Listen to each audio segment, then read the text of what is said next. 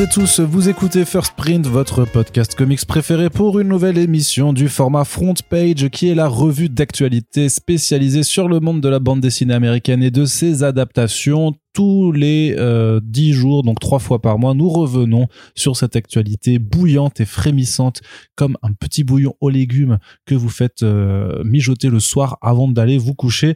Corentin, tu es avec nous? Oui. Et tu aimes les bouillons Oui. Frissonnants. Si dit, je vois pas pourquoi tu le fais bouillonner avant d'aller te coucher.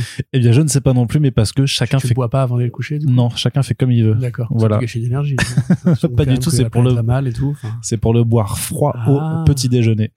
Voilà. Ça Et cette introduction Vous aussi, faites chauffer les trucs pour les boire froids ensuite. n'a aucun sens, évidemment, puisque c'est aussi euh, pour ça que vous écoutez First Print, c'est pour ces introductions tout à fait improvisées, Oui. avant que l'on passe voilà au conducteur beaucoup plus cadré, avec une première partie comics qui sera toujours la plus importante, puisque c'est le médium que l'on souhaite défendre avec ce podcast et avec ces émissions. Donc on va vous parler de bande dessinée, de petits Mickey, les petits dessins là sur des pages avec des, euh, des bulles et ça dit des trucs là c'est pour les enfants mais en fait non plus maintenant parce que les enfants ils lisent pas et parce qu'ils sont sur TikTok ah là là on peut plus rien dire. Ah là là. Voilà, First Print Quelle époque? est devenu Réac. Bien tu- bienvenue. On va tout de suite commencer par l'actualité mystérieuse du moment. C'est euh, la possibilité euh, qu'il y ait une autre, enfin une nouvelle convention de comics en France à partir de l'année prochaine. Pour l'instant, c'est quelque chose à prendre avec des petites pincettes, euh, mais qu'on a identifié en allant tout simplement, en en, apercevant un site qui s'appelle ben, Comic Con France. Et quand vous allez sur leur, adresse, en fait, on s'aperçoit que euh, il y a une date déjà qui est annoncée. Euh, c'est pour donc, le 30 et 31 mars euh, 2024 au parc des expositions de Paris à Porte de Versailles. Et euh, bah, ce qui est un petit peu curieux, euh, c'est que euh, bah, euh, fin avril 2024, il y a déjà au même endroit, au parc des expos, ben, euh, le Paris Fan Festival euh, qui a officialisé donc euh, sa troisième édition. Euh, notamment, bah, c'est à partir, il y avait déjà eu deux éditions, mais c'est vraiment à partir de la deuxième qu'il avait commencé à prendre forme telle qu'on connaît a priori et qu'on euh, devrait continuer de le connaître, c'est-à-dire donc euh, grand festival pop culture, façon Paris Manga en un peu moins grand, mais avec Jérémy Briam qui était à Comic Con Paris avant, qui s'occupe de la partie comics, ce qui veut dire que bah, du coup du côté des comics, on, mange bien.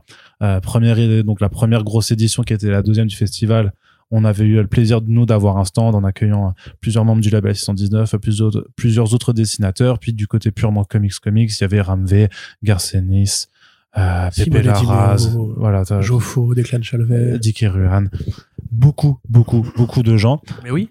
Donc euh, ça, on sait que ça revient fin avril, mais le problème, enfin le problème, c'est fin. Là, le truc un petit peu curieux, c'est donc euh, bah cette Comic Con France.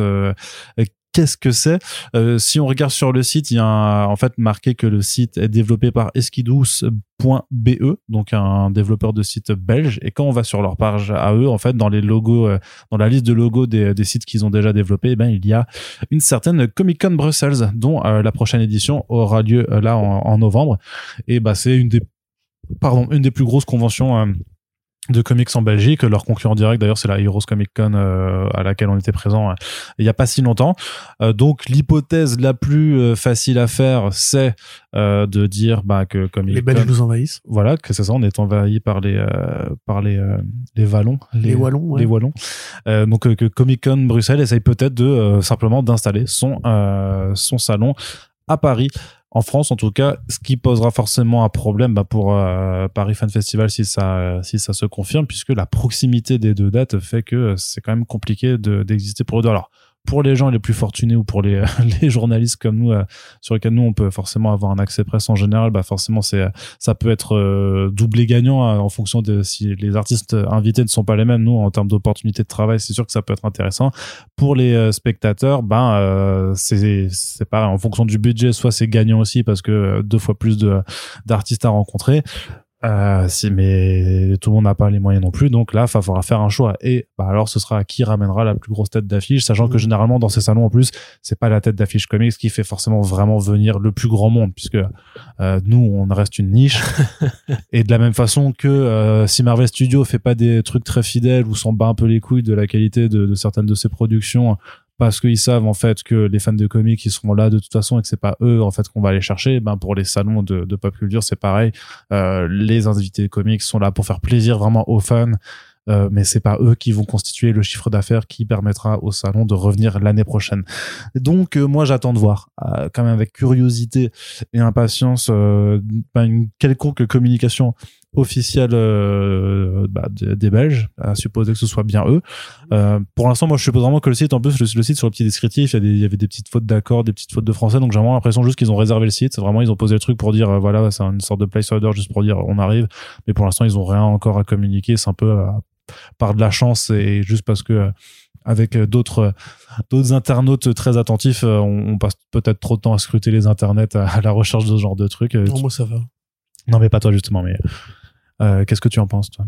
Je trouve ça pas forcément une mauvaise chose qu'il y ait plusieurs Comic Con entre guillemets dans une même année. Après la proximité avec le PFF, moi me fait pas forcément très plaisir. J'étais pas forcément un très gros client de la Paris Comic Con à l'époque où c'était Read Pop qui, organisait, euh, enfin, le réseau Comic Con qui organisait cet événement-là parce que j'avais l'impression que ça nous avait coûté la PCE. Ce qui est plus compliqué que ça, hein. évidemment, la PCE n'est pas forcément très rentable, mais la PCE me paraissait plus organisée par des vrais fans de comics au sens noble et pas juste des, promoteurs de, de, goodies. Bah, disons que derrière PCE, c'était, euh, on peut, enfin, je sais pas si les gens le savaient, mais c'était notamment euh, Arnaud, le dirigeant de, euh, de Pulps, des boutiques Pulps, et qui fait maintenant le Lake Eco euh, Art euh, Festival, donc le, le, festival ultra ultra lounge qui voilà qui est sur un tout autre dispositif quoi. Mais donc oui, c'était littéralement euh, le directeur d'une enseigne de, de comic shop qui s'occupait de, de, de, gérer ce festival quoi. Donc oui, pour le coup, c'est des fans de comics, alors que Read Pop ils font aussi la New York Comic Con quand même, on va pas leur enlever ça, mais c'est des organisateurs de salons d'événementiel. Je veux dire qu'à côté de ça, ils faisaient aussi le salon du livre, mais ils faisaient aussi le salon de l'auto, le truc de je sais pas quoi, le salon des gens d'étanchéité, de conduite d'évacuation, de climatiseurs de morgue et euh, ce genre de, de joyeuseté, tu vois. D'Alphonse Alphonse Robichu. et donc voilà, moi c'est plus ça en fait. Je trouve que le, PF, le PFF pardon, a trouvé une bonne formule euh, l'année dernière avec effectivement une offre qui était qui était variée, qui était mixte. Il y avait de la place pour les gens qui voulaient danser sur des morceaux de pop coréenne. Il y avait Terry Hatcher, il y avait les stands Nvidia, il y avait les marchands de bonbons, il y avait les mecs qui vendaient leur, putain de sabre à la con. Mais il y avait aussi une belle artiste à Euh, c'était pas parfait hein, parce que c'est compliqué de faire une convention parfaite, mais euh, la proximité avec effectivement le PFF pour tous les gens qui vivent en région et qui ne peuvent pas se permettre d'aller à Paris tous les mois euh, euh, poser un week-end, louer un Airbnb, etc., etc. Oui, c'est ça. Oui, je trouve ça vraiment dommage parce qu'en fait, ça sert à rien de, de taper la concurrence à ce point-là, quoi. Surtout si c'est des gens qui, euh, attention, esprit naïf euh, en approche, euh, sont animés par l'envie de faire vivre la culture geek ou pop à un certain niveau. Il y a de la place pour tout le monde dans le calendrier. On sait déjà en plus que on peut coexister avec Paris Manga, on peut exister avec justement des circuits plus généralistes ou plus plus jeux vidéo, plus manga, plus asiatisants, etc comme à Japan Expo, voilà, ça, qui existe encore, euh, étonnamment. Euh, à mon avis, voilà, c'est bête de mettre ça là si c'est bien ce qui est prévu. Après que les Belges veulent nous envahir, je trouve ça cool. On n'a pas eu de vraie guerre euh, franco-belge ou, même de la de guerre entre la Belgique et le reste du monde depuis McDo et Quick. Donc c'est plutôt cool de ce point de vue-là. Quick c'est encore très bien. Les yeux. Allez en Belgique en Quick, en Quick ils ont des Giant VG. Ça c'est un, un, vrai plaisir parce qu'il n'y en a pas en France. Mais sinon non, moi ça me fait un peu peur pour le PFF, on va dire. Ouais, c'est plus ça. Et euh, plus peur, bah, enfin, ça, parce qu'après, c'est, euh, c'est les lois de la, de la concurrence, euh, on va dire, mais, disons que je sais que t'avais, tu vois, t'avais Urban Comics qui avait participé au PFF l'année dernière, t'avais Black River aussi, donc t'avais quand même, tu commençais à avoir aussi cette démarche des éditeurs aussi de venir soutenir le truc. Je sais pas si ça prendra forcément. C'est pour ça, je sais pas si c'est vraiment le même terme parce que pour avoir fait pour avoir fait la Heroes Comic Con en Belgique donc en, en, septembre c'est vrai que tu avais un très grand hangar avec tous les artistes, du coup, euh, mais ils étaient une dizaine, tu vois, qui avaient des très grandes tables, donc ils étaient très bien reçus. Je pense qu'ils étaient très contents d'être là. Il y avait pas grand monde dans ce hangar-là, et tout le reste, bah, c'était un mix vraiment de ce que tu peux voir à Japan Expo et Paris et Paris Manga dans le sens où c'est beaucoup de stands. Alors t'as énormément de stands de goodies, énorme, t'as beaucoup de, de stands aussi de, de petits artisans euh, indépendants qui clairement ne payent pas les licences des, des, euh, des images, des visuels, des trucs qu'ils éditent, mais ça reste des, des, des, des objets euh, plus ou moins artisanaux, en tout cas qui sont qui peuvent être sympas, tu vois. Mais il y avait pas d'éditeur. Enfin, il y avait Kana, je, je devais y avoir deux, deux autres maisons d'édition peut-être de manga, mais sinon il y avait euh, zéro, il y avait même pas d'éditeur de, de, de, franco-belge en, Belgique. C'est pas, le- tu vois. Après, ils ont d'autres salons qui sont faits pour ça. Hein, C'est vrai qu'il y a des salons de, de bande dessinée peut-être de plus la quoi. dessinée, Oui, oui, c'est sûr. trucs, euh, Mais dans le sens qu'il y avait zéro, vraiment très très peu de maisons d'édition. Donc je me dis que si ce, sa- ce salon-là, ça, ça vise vraiment ce genre de, de public-là, ou peut-être que le- eux, pour eux, leur vrai concurrent, c'est pas le PFF, mais ce serait plus genre Paris Manga euh, ou, euh, ou Japan Expo. À voir dans ce cas si naturellement la proposition de, du Paris Fan Festival ira naturellement plus euh, parler à un public qui ne sera pas du, du- coup pas du tout intéressé par, euh, par cette Comic Con. Mais donc, affaire à suivre, bien entendu, parce que pour l'instant, c'est juste une page internet qui est là, une page Facebook avec 5 likes, dont le mien, pour suivre du coup ce qui s'y passe. Et euh, on verra bien donc ce que ça donne. Après, tu dis, euh, c'est les lois de la concurrence, etc. Mais euh, ça, c'est aussi un, un loophole que beaucoup de grosses boîtes qui cherchent à installer un marché font, en fait. C'est, je sais pas si c'est un, un café familial traditionnel depuis quatre générations et qu'un Starbucks s'installe en face de chez toi. Non, c'est pas- oui, pareil, Mais tu oui. vois, enfin, les gens vont naturellement aller vers la marque qu'ils connaissent. C'est, moi, c'est ça qui m'é- qui m'énerve, c'est le même le nom Comic Con. Le PFF ne l'a pas. Je sais pas si ça leur a été préjudiciable. Même le choix du lieu. euh, Techniquement, c'est sous marque hein, il y a, quand y a un truc qui hein. me ah, je sais Mm. pas après si les consommateurs qui sont justement les les cosplayers et les cosplayeuses qui ont souvent des tendance à se déplacer parce qu'elles ont toujours un nouveau truc à mettre en avant ou les groupes de danseurs et de danseuses euh, seront pas de la partie de la, de la même façon. Mais c'est plus euh, c'est plus en termes voilà vraiment de ceux qui sont des passionnés et qui viennent précisément d'une autre région sur Paris pour ça. Où là euh, c'est ce qu'on a vu dans les commentaires de- de- des articles. Des gens seront amenés à faire un choix qui va du coup dépendre de qu'est-ce qui va être prévu sur place.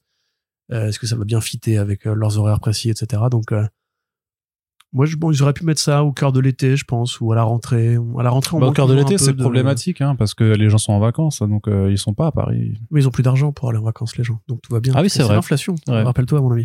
Faut Et le, le, hein. l'abonnement de l'avion est plus est moins cher que le Ouais, train, mais par contre, tu euh, vois, tu peux pas le faire à l'été 2000. Je pense que tu n'organises, tu n'organises rien à l'été 2024 à Paris. Oh, pourquoi? Tu penses? Ouais. Non, mais t'inquiète pas, les punaises de lit feront annuler les, les JO. et- Allez, les punaises, on y croit. c'est Yes Girls. Yes, go, you go, girls.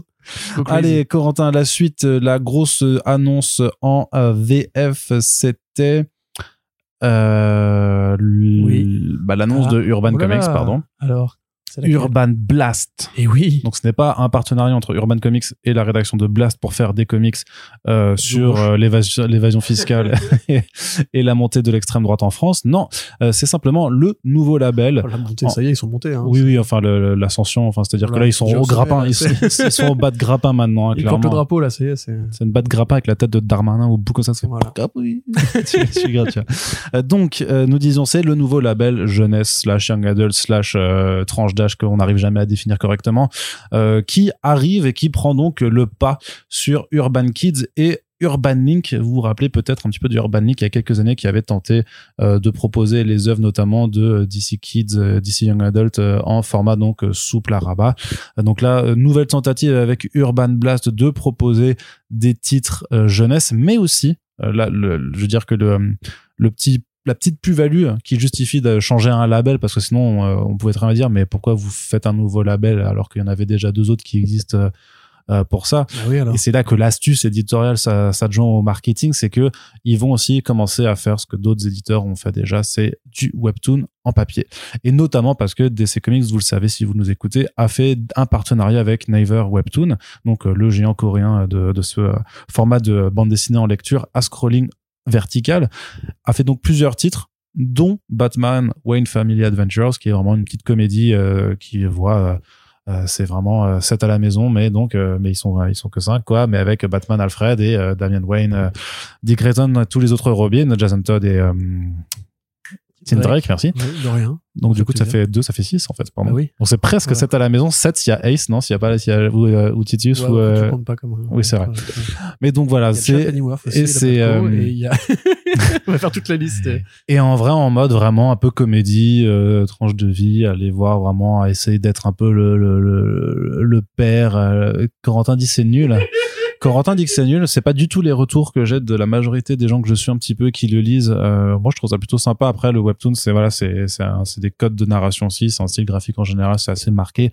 Euh, mais c'est oui c'est vide ben t'as moins de place pour faire forcément des trucs et encore non ça dépend des webtoons mais la production en tout cas elle est plus pour l'ambiance générale pour l'humour pour euh, pour les échanges entre les différents membres de la Bat Family donc ça ça arrive chez eux pour lancer ce label au mois de février il me semble Oui.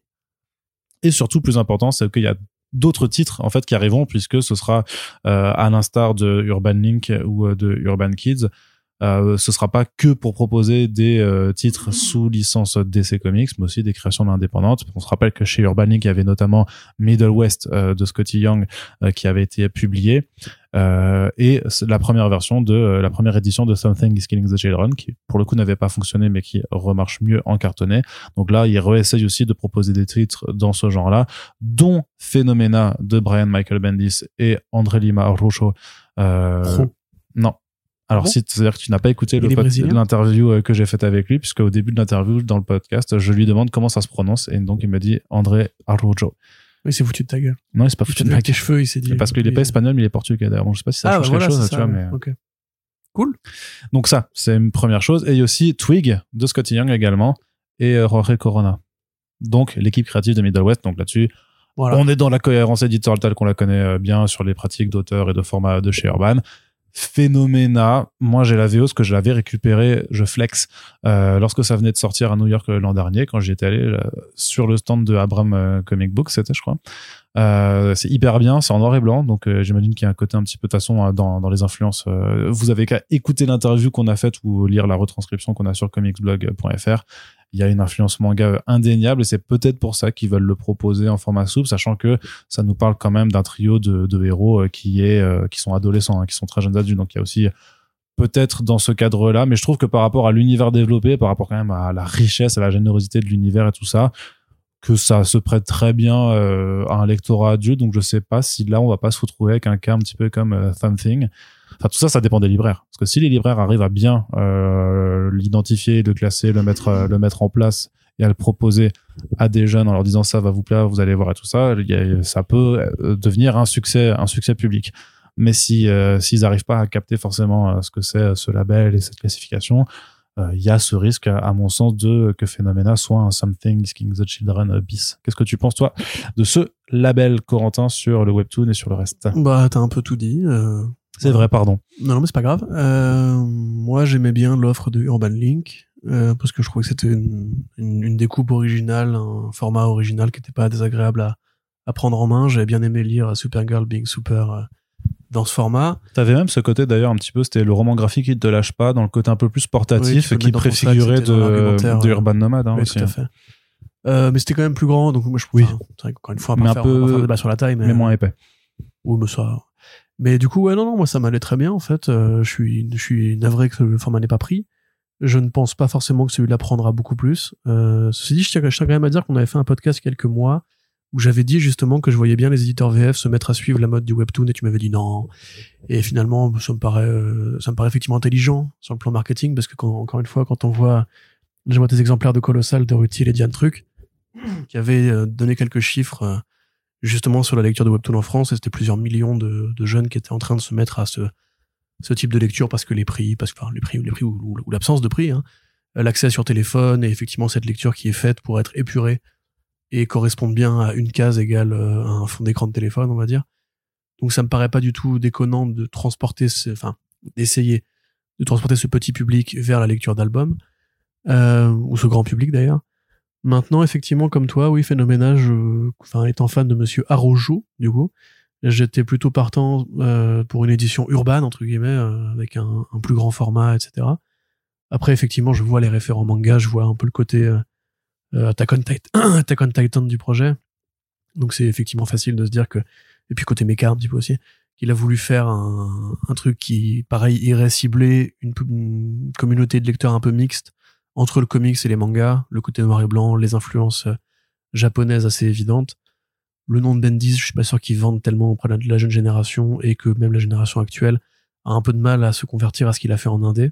Il est vraiment mieux que Powers, qui était un très gros succès de Bendis en indé en vérité, à part aux États-Unis où c'est encore un, un nom assez important, mais en France, j'ai pas l'impression que ses créations originales soient très populaires. J'aimerais bien voir les chiffres d'ailleurs de, de ce qui a été fait récemment euh, sur ce terrain-là. Mais euh, non, non, après voilà, c'est plutôt une bonne chose.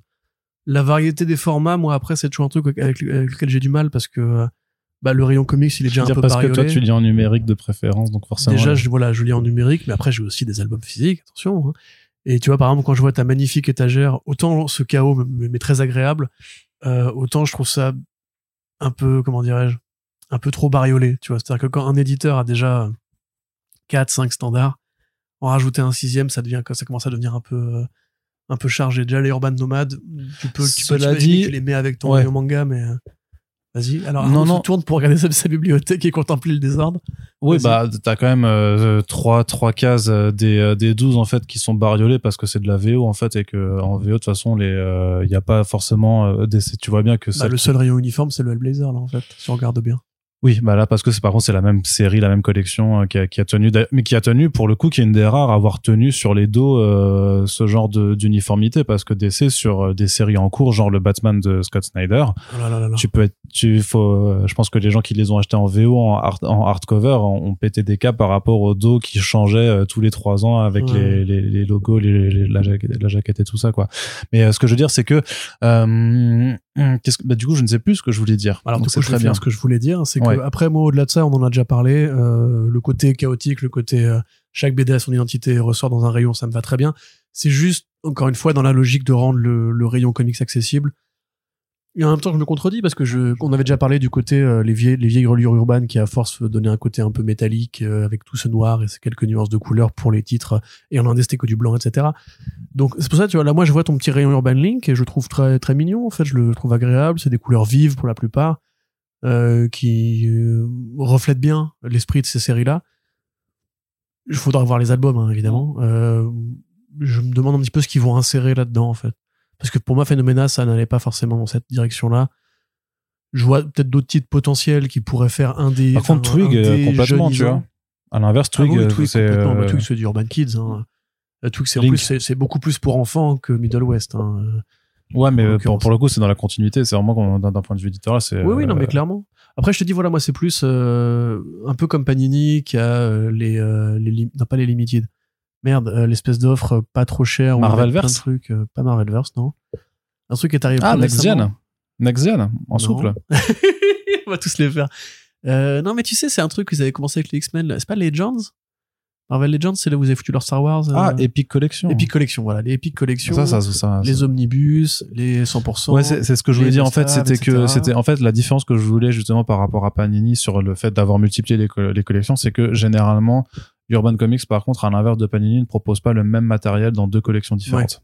Ça, c'est quand même la, tu vois, tu peux être sûr que ce que tu vas trouver a priori en Urban Blast, ce sera pour Urban Blast parce qu'ils l'ont pensé comme ça et que limite Something is Killing the Children, c'est un, c'est une très rare exception, sachant qu'en fait, c'est juste que la série s'est arrêtée dans un format pour être poursuivie dans l'autre. Et de mémoire, il me semble que, à part les euh, opérations petit prix et maintenant Urban Nomad, hein, qui est vraiment de, de la réexploitation de fonds, tu as très peu de, de séries en général chez Urban qui sont publiées dans deux éditions différentes, ce qui n'est pas le cas euh, avec, Non, avec tout, à Panini. fait, hein. tout à fait. C'est un très bon argument, effectivement. Donc voilà, après moi je demande à voir, je ne suis pas euh, le public cible. Évidemment, je suis déjà un consommateur régulier et je ne suis pas jeune. J'ai l'âge vénérable de 31 ans et euh, 32, 31, j'ai quel âge déjà? Euh, 32, je crois, ouais, j'ai 32 ans, depuis peu.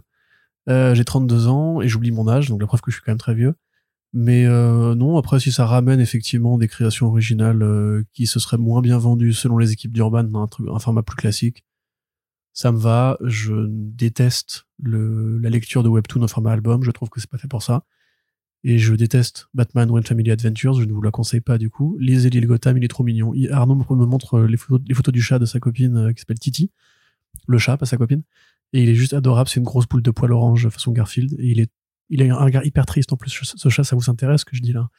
Mais, mais du coup, non, moi, je vous inciterai pas forcément à lire du webtoon en album, mais je comprends évidemment que les temps changent et que c'est une démographie à conquérir ça me paraît intelligent stratégiquement et euh, bah, vu qu'il y a Batman dans le titre, c'est forcément plus, plus facile à vendre qu'une autre expérience de DC sur le même sujet. En attendant de mettre euh, peut-être les autres sur Redwood, sur Vixen, euh, sur Zatanna. Le Zatanna qui est qui est en en en, en Londres victorienne pour euh, enquêter sur le enfin qui doit arrêter du coup Jack l'Éventreur avec Constantine. En vrai, c'est le, le pitch il est, Ouais. il est marrant quoi. C'est pas très jojo de ce qu'on a, vu comme Ouais. pour l'instant. Je- pas. Je sais pas, il en faut pour tous les coups. Oui, Écoute, ça c'est par contre c'est vrai ça. Et d'ailleurs, par tous les coups, ça nous permet de passer à, à l'autre actualité VF qu'on a dans ce programme, parce qu'il y aura beaucoup de trucs VO. Pourquoi? Parce qu'il y a eu la New York Comic Con entre temps. On y revient juste après.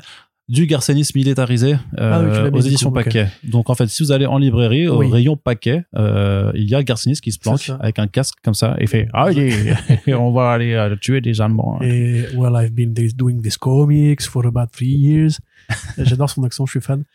Donc oui, Garcenis. Alors c'est pas la première fois que Paquet fait euh, du Garcenis militaire. Ils avaient déjà fait euh, le premier, j'ai oublié le nom. Alors, je suis désolé, peut-être The Pacific. Euh, Et l'autre qui s'appelle String Bags. String Bags, on en avait parlé parce que c'était un comics qu'il avait fait financer par le ministère des Armées américaines, où il y avait un musée qui en fait faisait de l'édition, un musée qui rendait hommage en fait aux soldats de la Seconde Guerre mondiale. Et euh, Ennis avait réussi à faire et qui avait du coup des bouquins, euh, des bouquins historiques quoi. Il y avait Out of the Blue euh, l'année Out of the dernière. Blue, c'est ça, ouais. Et donc, euh, Bagarre Smith avait été les voir. Moi, genre, moi, je suis fan. Euh, si vous voulez, je vous fais une BD. Et du coup, ça fait String Bags qui était sur une bataille avec des, des biplans. C'était super cool. Euh, très bonne lecture avec PJ Holden déjà, parce que là, c'est encore une fois PJ Holden qui fait ce comics euh, dessin. Donc, PJ Holden qui est un ancien de 2080, un mec euh, génial qui a beaucoup trop de talent et un style très européen. Donc, là, The Lion and the Eagle, c'est Voilà. encore une fois un comics militaire de Garcenis. Vous avez l'habitude maintenant, c'est un fan. Enfin, c'est un fan. C'est pas un fan de la guerre, c'est un, un étudiant euh, observateur et passionné par la chose militaire qui met des références militaires dans, tous, dans toutes ces putains de BD, même chez les super-héros. Donc euh, voilà, là, il va couvrir euh, la façon dont les troupes anglaises ont repris la Birmanie aux nazis en 1944, après avoir perdu sur ce front en 41-42. Donc euh, voilà, un comics qui ressemble un peu à, à ce qu'il avait pu faire sur, sur Fury Max, dans les passages au Vietnam notamment et en Nicaragua. Euh, puisque voilà, c'est du comics de jungle, c'est du comics de commando, c'est du comics bien sérieux, bien vénère. On te donne un point de vue qui est assez euh, inédit sur la guerre, puisque tu as quand même le point de vue d'un peuple colonisé par le, le royaume britannique, enfin par l'empire britannique, et qui va en plus se faire recoloniser par les nazis, puis qui va reprendre le, combat. Euh, Ennis, c'est un mec intelligent. hein. Quand il fait parler des personnages qui sont des personnages colonisés, généralement, il leur donne une voix qui est euh, très claire et qui montre bien que, oui, contrairement à ce qu'on raconte aujourd'hui, euh, l'homme blanc a bien fait des saloperies sur place et c'est pas du tout mal de le rappeler. C'était pareil d'ailleurs dans Fury Max et dans Punisher Platoon où il écrivait un, un colonel de l'armée Viet Cong qui était extrêmement pertinent, extrêmement intelligent et bien bien loin des caricatures qu'on peut trouver pas mal de films sur le sujet. Donc voilà, ça sort, euh, c'est sorti, C'est sorti, c'est ouais. sorti chez Paquet. Je pense qu'évidemment c'est pas à, à conseiller forcément aux fans de Preacher, aux fans de Jimmy's Bastards, tous ces machins là. C'est vraiment une lecture particulière pour ceux qui aiment bien les, les films de guerre d'une certaine époque ou la littérature militaire d'une certaine époque. Mais si vous êtes fan de Garth Ennis, euh, c'est pas du tout des comics honteux, c'est pas du tout juste des comics que lui fait pour se faire plaisir, c'est des très bonnes BD, de très bonnes lectures. Et c'est limite un pan qui aujourd'hui prend plus de place que tout le reste de sa bibliographie. C'est en fait quasiment tous les ans, Garth Ennis sort un comics militaire. Et en fait, si vous les additionnez, il y en a beaucoup plus que de comics de science-fiction, que de comics de super-héros, que de comics d'horreur. Donc, euh, bah, j'imagine que s'il continue et que beaucoup d'éditeurs se les reprennent en VF, c'est que ça fonctionne. Vous pouvez peut-être les offrir à votre tonton qui est fan de, de tank ou si vous avez un république de votre entourage, c'est-à-dire un mec qui aime bien les fusils et, et la rotation des tourelles, euh, voilà, c'est peut-être un truc à lui offrir. Euh, coucou Thibaut si tu nous écoutes. Mais donc voilà, euh, ça sort, enfin c'est sorti, et c'est bien. Je Merci. vous la conseille. Merci, merci, merci, merci. Et euh, donc, là, on en a pas terminé pour la partie euh, VF et on va donc faire un gros point VO. Pourquoi? Donc, c'est ce que je vous disais il y a quelques minutes.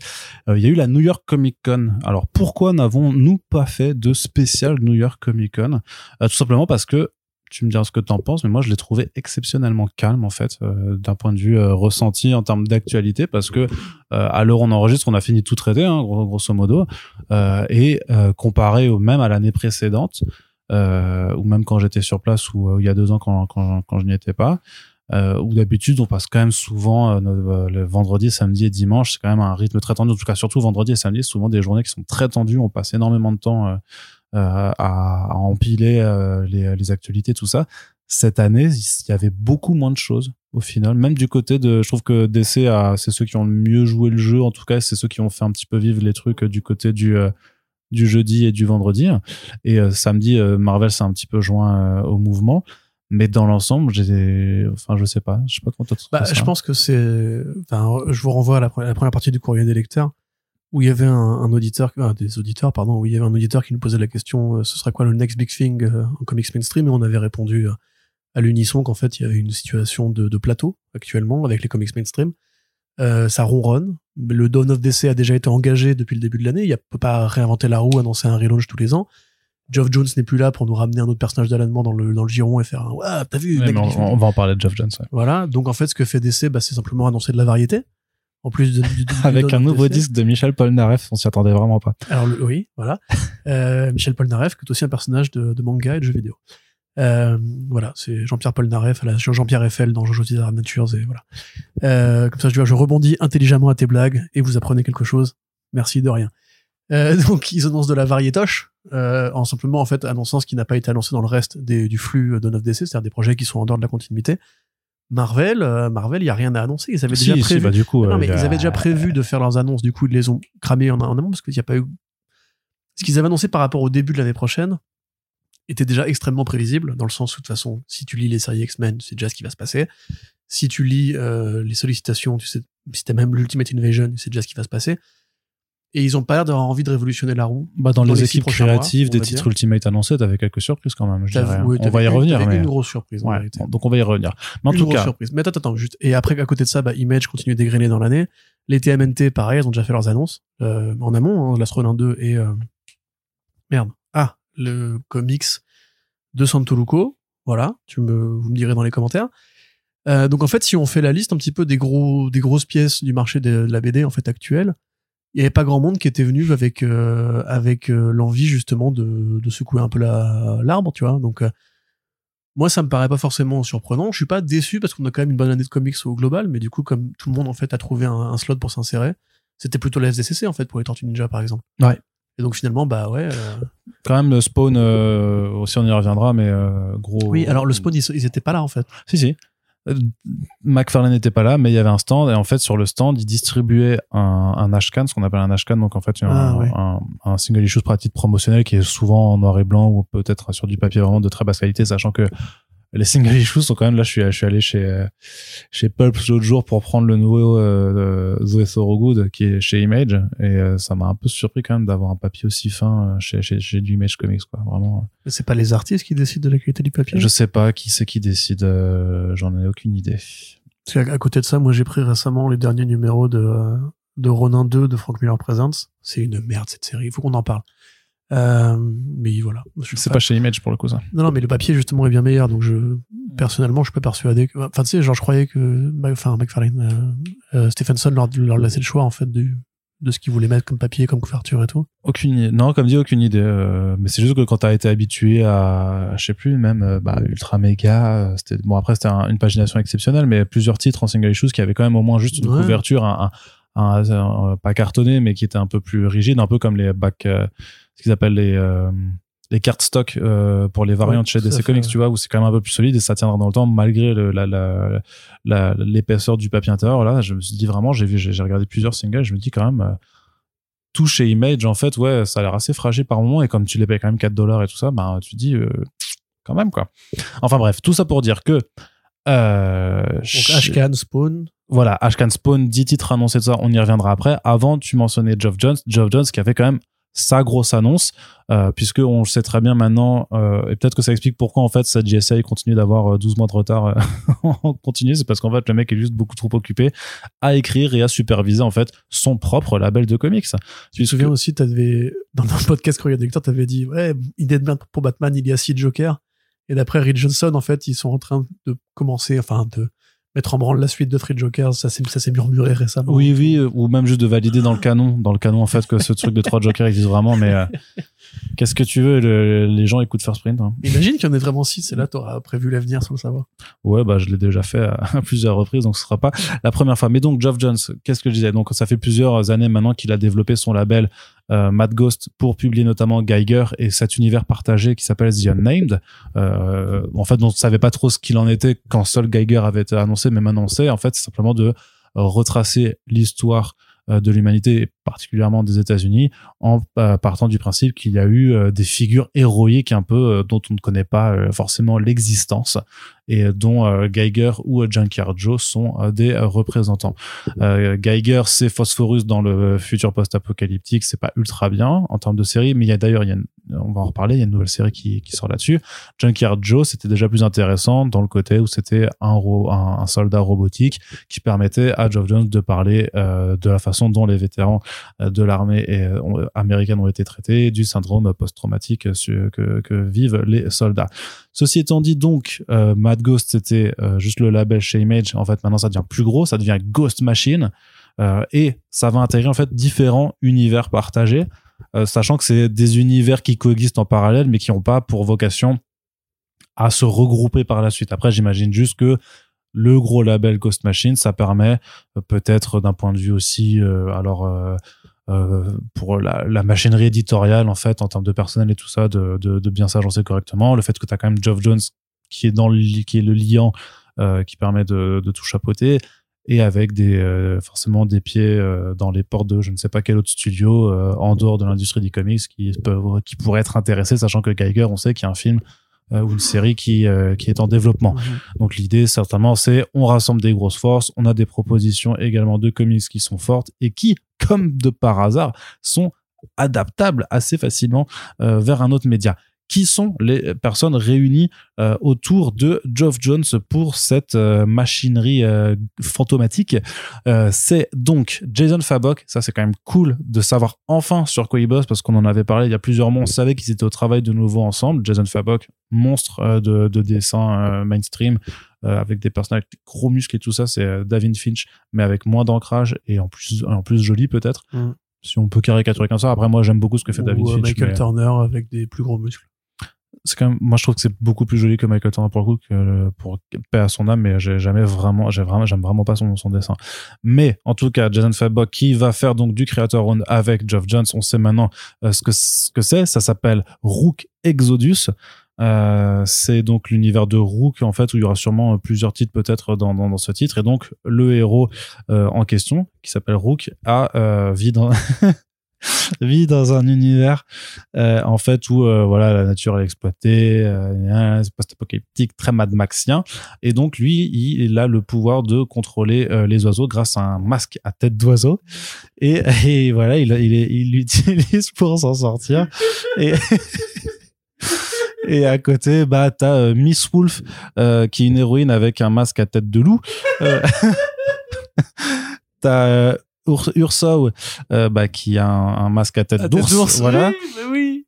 et donc tous très bodybuildés, tous très athlétiques, tous euh, joli cara design et tout ça, ça fait très personnage de Fortnite, euh, on peut se le dire quand même, mais à voir la proposition euh, qu'elle sera, ça sera quand même très joli, mais c'est vrai que honnêtement, c'est pas le truc le plus excitant euh, qu'on qu'on m'ait présenté euh, en, en creator owned. Ça fait un- ça fait vraiment très Noctera, tu vois. Ça fait très ce genre-là en fait euh, d'un dé qui bah, qui qui a le vent en poupe quand même hein, depuis quelques années parce que ça trouve un public en tout cas. Mm. Donc ça, il y a pas de souci. Voilà. Euh, mais est-ce que ce sera pour euh, pour Corentin et moi? Je Non. peut-être Enfin, pas. moi, personnellement, je, non. À côté, Rien que les designs Mortal Kombat 1, là, ça. Même pas Mortal Bah, j'aime bien, mais en fait- dire, en fait, c'est juste que le pitch- C'est juste laid, quoi. c'est bah moi je trouve pas ça laid parce que ça reste Fabok avec Fabok. Bah ouais, mais on a déjà parlé, moi j'ai vraiment. Je sais que toi, t'aimes moins. Mais moi, je trouve pas ça forcément laid. Après, c'est juste que la proposition de faire, ouais, il s'appelle Rook et tout, et puis il a un casque à tête d'oiseau qui lui permet de contrôler les oiseaux, et tu fais, Après, si c'est un jeu vidéo, euh, après j'y jouerai pas non plus, mais ça, ça, voilà, pourquoi pas, tu vois. S'il a trouvé un studio qui veut adapter ça en jeu vidéo, tant Ouais. pour lui. Hein. Donc à côté de ça, il y a un univers qui s'appelle aussi euh, Family. Alors attends, faut que je retrouve. Rocket Fellers.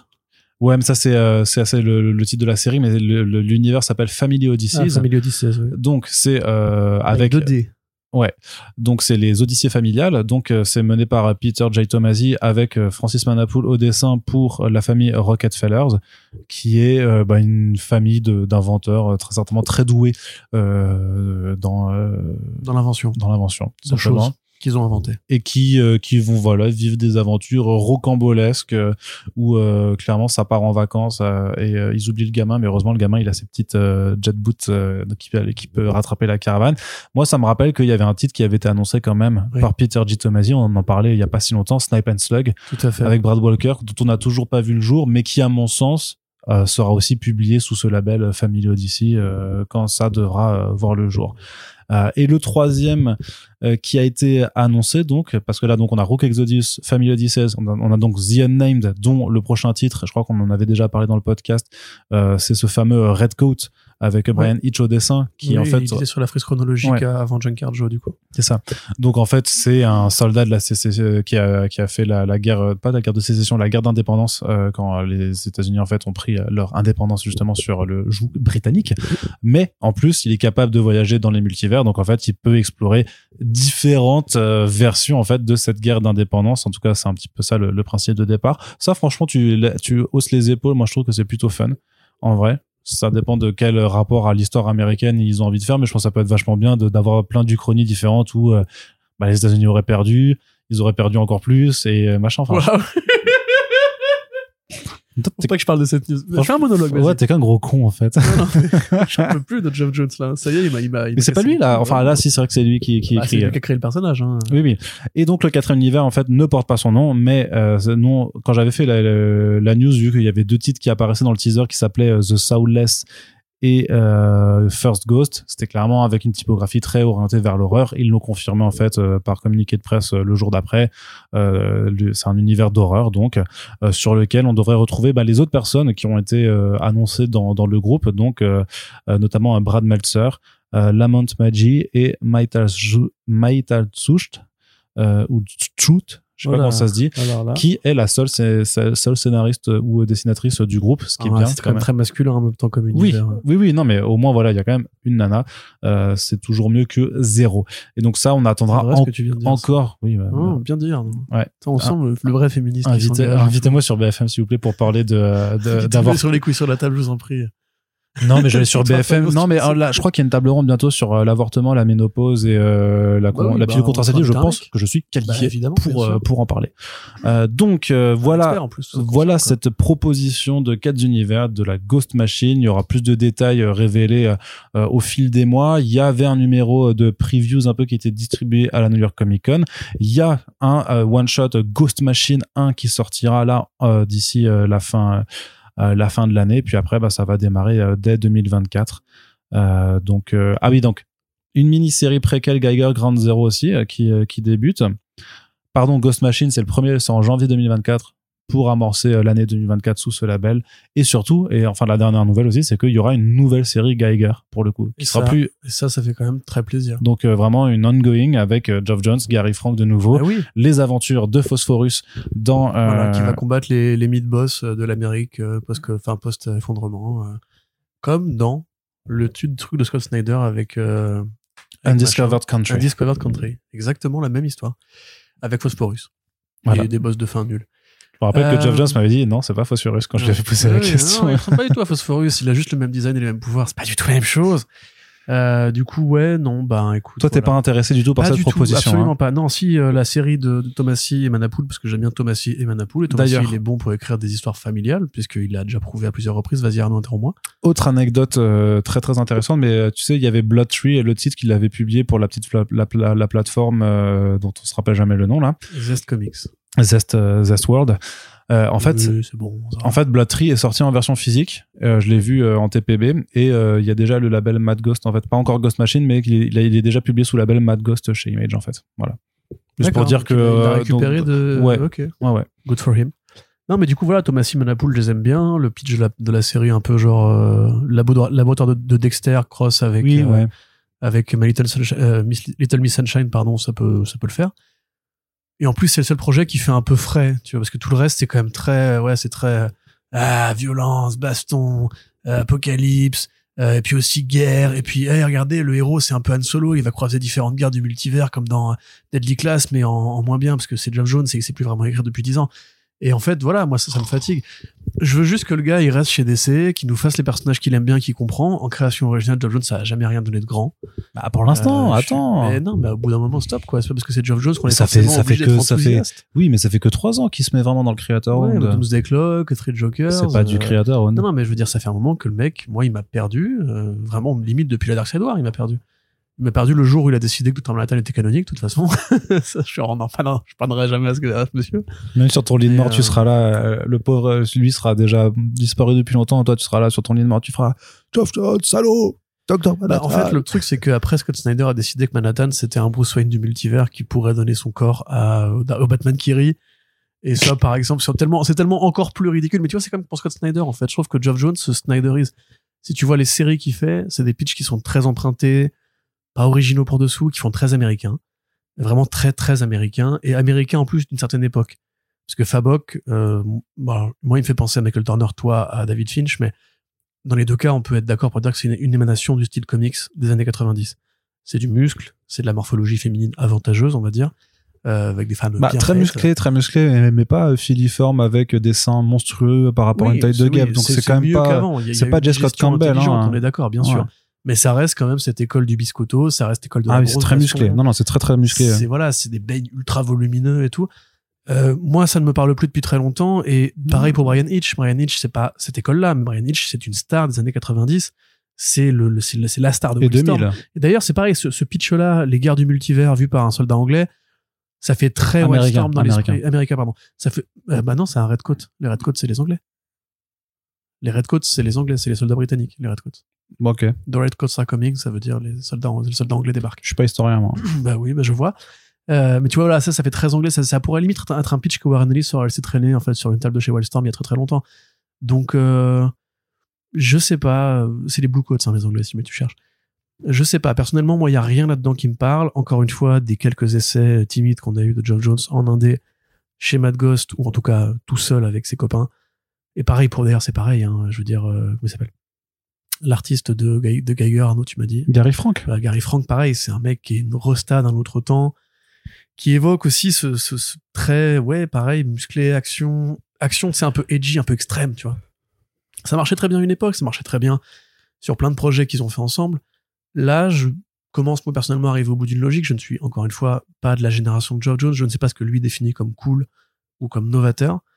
Mais j'ai plus envie de ces comics-là. Personnellement, je pense qu'on en a déjà assez largement, tu vois. Je veux dire, même Todd McFarlane tend à se renouveler davantage, alors que c'est justement lui le, le premier parangon, en fait, de cette façon de faire des comics.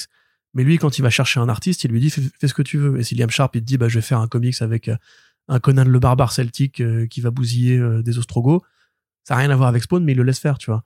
Alors que je trouve que Geoff Jones, il est vraiment resté dans une espèce de moulage qui, ouais, qui ne m'intéresse absolument pas. Et je dis pas que c'est moi qui ai raison et que c'est vous qui avez tort si c'est votre, si, si vous, ça vous intéresse. Mais par exemple, euh, Geiger, vraiment, moi, ça m'est tombé des mains, mais, mais ça m'est tombé des mains avec une force, ça a fait un trou dans le sol, tu vois, vraiment. Je trouve à la limite que voilà, le côté rock'n'roll et un peu débile, euh, conscient de Scott Snyder sur Undiscovered Country me plaisait davantage parce que, en plus, cette envie, c'est d'insérer des espèces de propos politiques dans, dans, dans Geiger avec le ouais, c'est un monde post-Trump et tout. En fait, tu, tu l'oublies au bout de deux numéros. Junkyard Joe, c'est pareil, ça fait très républicain comme série. Enfin, c'est très. Oh là là, les pauvres soldats. En plus, c'est des trucs que t'as déjà vu dans tellement, tellement d'autres œuvres. Euh, je sais pas si lui, il a de la famille qui a servi ou si c'est un truc qui, lui- qui lui parle au niveau familial ou Qui ça, Jones Ouais. Oui, bien sûr. Bah voilà, tu vois, ça, c'est des trucs. Mais Jones et Frank, hein, c'est euh, la, la base même de, euh, de Junkyard Joe. Ça a été fait. Tu te rappelles en plus qu'il y avait des couvertures variantes qui avaient Oui, été faites fait, avec des, bénéfices pour des fonds d'aide aux Oui, vétérans. dans, dans les post-phases des numéros, tu voyais des Ils le disent, oui, de, de soldats et tout. non, mais je veux dire que même que, leur, que leurs grands-parents. Enfin, ouais, mais voilà, ça, tu vois, je peux comprendre le- l'envie de, de gratter. C'est comme quand euh, Venditti il a fait Six Days, tu vois, pour parler de l'histoire de son vrai grand-oncle qui est tombé au combat pendant la bataille de je ne sais plus quelle commune française, tu vois. Il n'y a pas de souci, bien sûr. Le problème, c'est que c'est pas écrit de manière originale, en fait. C'est que Junkyard Joe, c'est le géant de fer, c'est Terminator, c'est tous ces robots gentils euh, et très puissants que tu as déjà vu dans des tonnes d'œuvres de fiction japonaises, américaines et compagnie. Et pareil, bah, Geiger, c'est Phosphorus avec Mad Max. Et même là, le projet avec le, le Rook, là, enfin, pardon, euh, mais montrer ça à Ed Boon, il croira que ça sort de son studio, tu vois. Enfin, vraiment, moi, ça me parle pas du tout. Voilà, c'est trop américain, c'est trop années 90, c'est trop blockbuster, c'est trop extreme pour que ça me parle, euh, parce que je suis un bobo des comics et que euh, je suis un, voilà, le mec qui veut gentrifier la, la lecture, apparemment. Mais euh, non, non, moi, je- c'est juste, euh, voilà, ça me parle pas. Ok. Je suis pas content. Oui. Enfin, après, je m'en fous. hein, Oui, c'est ça, c'est plus que tu iras pas lire, Geoff oui, Jones, voilà, euh, Je pense que ça, pour moi, sa carrière s'est arrêtée le jour où il a décidé de vouloir devenir un showrunner de série télé et un mec qui crée des licences, comme tu dis. Là, ça pue un peu le côté euh, trouver des partenariats pour se faire adapter quand même. Ouais, mais pour l'instant, il y a rien qui, qui, qui avance vraiment. Donc, euh, ça reste aussi des comics euh, servis quand même, il faut le dire, par des, tu l'as dit avant, par des artistes qui ont une bête de répute Oui, et un savoir-faire Bah, ça va se indéniable. vendre, tout ça, Ouais, je oui. pense. hein, y a Mm. Pas de souci. hein. Eh ben, il faut qu'il y ait des titres qui se vendent pour attirer les gens dans les comic shops et pour attirer l'œil sur d'autres Mhm. trucs. Mais après, ça pourrait être d'autres choses qui se vendent. Oui, mais après, euh, après on pourrait être riche aussi, Quentin. Ouais. Voilà. eh ben non. Allez, euh, tu veux du- pas être riche, toi? Je veux bien être riche. bah oui, mais on aimerait tous, euh, mais c'est pas forcément possible. Donc, on passe à l'actualité suivante, qui est du fait que les comics de superstars hollywoodiennes, ça, enfin de superstars de cinéma de façon générale, ça continue, mine de rien, à prendre euh, de l'importance. J'ai même vu maintenant des, des qui vont à faire des éditos en disant que oui, c'est une bonne chose pour les comics et tout ça, parce que forcément, Oui, c'est des gros noms, donc ça fait venir les gens dans les comic shops et donc comme la théorie de, du ruissellement, ça les fait, ça leur fait acheter d'autres comics, ce qui en réalité n'est pas forcément vrai, mais vous aviez compris l'ironie dans ma phrase depuis quelques secondes. Mais donc Arkbound et Sterling North, donc des comics sur lesquels les noms de Tom Hardy et Ma Dong-seok euh, viennent s'adjoindre, euh, sachant qu'il y a un projet qui a l'air bof. euh, et l'autre qui a l'air plus intéressant si on se base juste sur les équipes créatives. Parce que ouais. du côté de euh, Tom Hardy, on a euh, Scott Snyder, Frank Thierry et euh, donc euh, alors le troisième nom c'est un dessinateur qui en fait n'a pas de crédit plus que ça euh, au dessin. C'est un dessinateur débutant ce qui est tout à fait très bien aussi pour pour mettre la main à la pâte. Enfin c'est pas un, un dessinateur débutant. C'est quelqu'un qui a pas fait énormément de comics mais qui a par contre déjà énormément travaillé en fait pour l'industrie du- pour l'illustration de façon générale avec des travaux de commande de concept art de posters d'affiches et tout ça. Donc il s'appelle Ryan Smallman et de l'autre côté on a donc euh, Dong-seok avec euh, Christopher Priest et avec Jay Lee. Et c'est tout. Oui, c'est ça. Voilà. Bah, Donc- Jun Chung. Hein? Et Jun Chung aux couleurs. Et Jun Chong euh, aux couleurs, euh, effectivement. Donc, euh, bah, Arkbound, société, euh, c'est dans le futur. Euh, le héros a les traits de Tom Hardy. Dans euh, Sterling North aussi, le héros Oui. aura les traits Le héros de... Sterling North a les traits de Madame Seok, comme A les traits de Ken Reeves. Donc dans Arkbound, c'est une histoire de SF. C'est dans un futur où la Terre c'est devenu une décharge à ciel ouvert. Euh, Il y a une grosse compagnie qui s'appelle Zinitech qui euh, domine euh, les confédérations galactiques, en fait l'espace, car parce qu'ils exploitent une ressource énergétique incroyable qui est le chromium. Euh, Scott Snyder. c'est ça, c'est tellement Scott Snyder. Comment ça s'appelait l'énergie positive dans Dark Knight Set Metal? C'est le truc c'est qui était la lumière dorée qui, contre, qui contredisait la lumière noire. euh, Tu sais, c'était. C'était dans Démon, tu veux dire ça plutôt? Euh, Il y avait ça dans Démon aussi. Dans Démon, t'as le halo qui est le, le métal euh, angélique et t'avais l'autre euh, qui était le métal. Le, euh, le combat de fin de Death Metal, t'avais ça entre Wonder Woman et le Blackest Night aussi, enfin le Darkest Night aussi. hein. Ouais, mais là, c'était oui, euh. mais c'était le, c'était, c'était le X metal, quoi. Ah oui, c'était le ça. X-Metal puis le Nth Metal. euh. Ouais. je parlais des années 90. euh? C'est toujours des questions de. publicité des années 90. Tu sais, c'est le, c'est, c'est comme dans Spider-Verse, le goober, quoi, tu vois, le, le goober. Tu vois, bah, en fait, t'as, t'as ça avec, euh, t'as, t'as ça avec Scott Snyder qui fait toujours son brainstorming pour trouver un univers, tout ça, il fait, Hum, hum, qu'est-ce qui manque là? Il faut un métal, là. Le métal, il va donner les propriétés magiques, là. Euh, donc, c'est vrai que ça fait un petit, c'est un petit peu caricatural. Donc, ce chromium qui est, euh, donc, euh, la ressource énergétique du futur. Et donc, on suit Kai, un employé de Zenitech qui va se révolter contre son employeur quand il va découvrir qu'en fait, une gigacorporation capitaliste Oh qui exploite des planètes et des peuples entiers pour l'exploitation d'un minerai précieux est peut-être pas forcément euh, dotée de valeurs humanistes et de trucs comme ça. tu quoi. dis ça parce que tu détestes la réussite. Oui. Tu es jaloux des riches. Oui, Si tu voudrais qu'ils payent plus d'impôts, mais toi, tu fais quoi pour la société? Est-ce que tu crées des emplois comme eux? Bref. Tu dis coup, ça ouais, alors qu'en plus bien, hein. tu as un MacBook Pro qui a été fabriqué par des petits enfants. Mais arrête, gars. Va pas sur ce terrain-là parce que sinon, Ah toi, ouais. ton Écoute, mon pote. ta poche, euh, franchement, je peux te dire, là, euh, personne n'est irréprochable. Alors, je vais travailler pour Satan. Alors, il y a que Dieu qui peut me juger. Exactement. Joko avec son tatouage dans le dos. Seul Dieu peut me juger, j'adorerais ça. Euh, Faites-le sur, sur une IA mid-journée. Et l'autre titre, Arnaud, du coup, je te fais le pitch. Ouais, vas-y, fais-le moi. Alors, Sterling North, le pitch est beaucoup plus court, vous allez voir. Beaucoup plus framboisé. Beaucoup plus framboisé. C'est en fait simplement un, un gars qui se fait tuer. Enfin, qui, qui meurt en bagnole d'un d'un grave accident. Enfin, au départ, on ne sait pas qu'il est mort.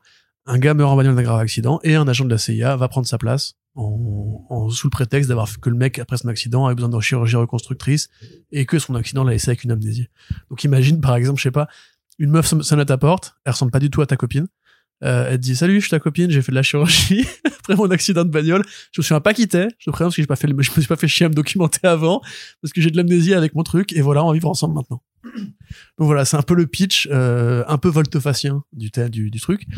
En fait, l'agent fait ça parce qu'apparemment le gars en question qui est mort avait des liens avec euh, des orgas terroristes et nanana.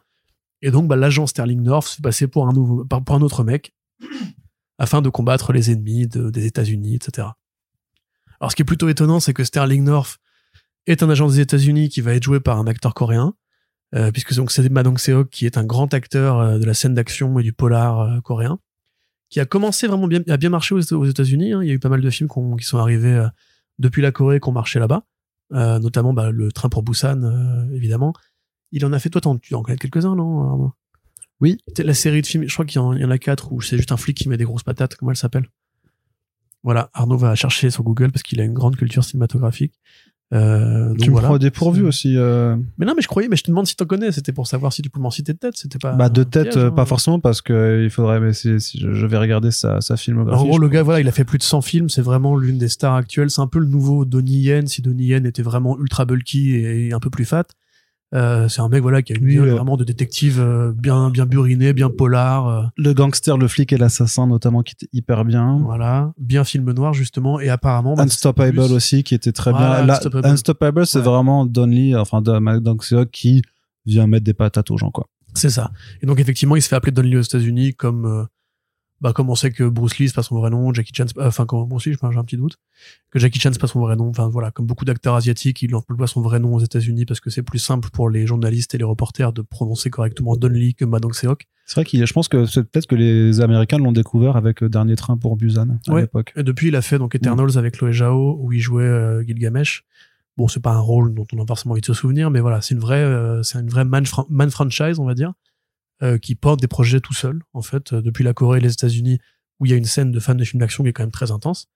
Et euh, bah, il avait envie d'avoir son petit projet véhicule, comme Keanu Reeves avec Berserker, et c'est vraiment le même cas, puisque, comme pour les films comme Tyler Rake ou John Wick, euh, là, on est en face d'un projet qui porte le nom de son personnage principal, Sterling North, voilà, ce qui est Mm. généralement une signature, comme pour les Jack Reacher euh, ou les Jack Ryan, justement, d'un truc un peu personnage, character action.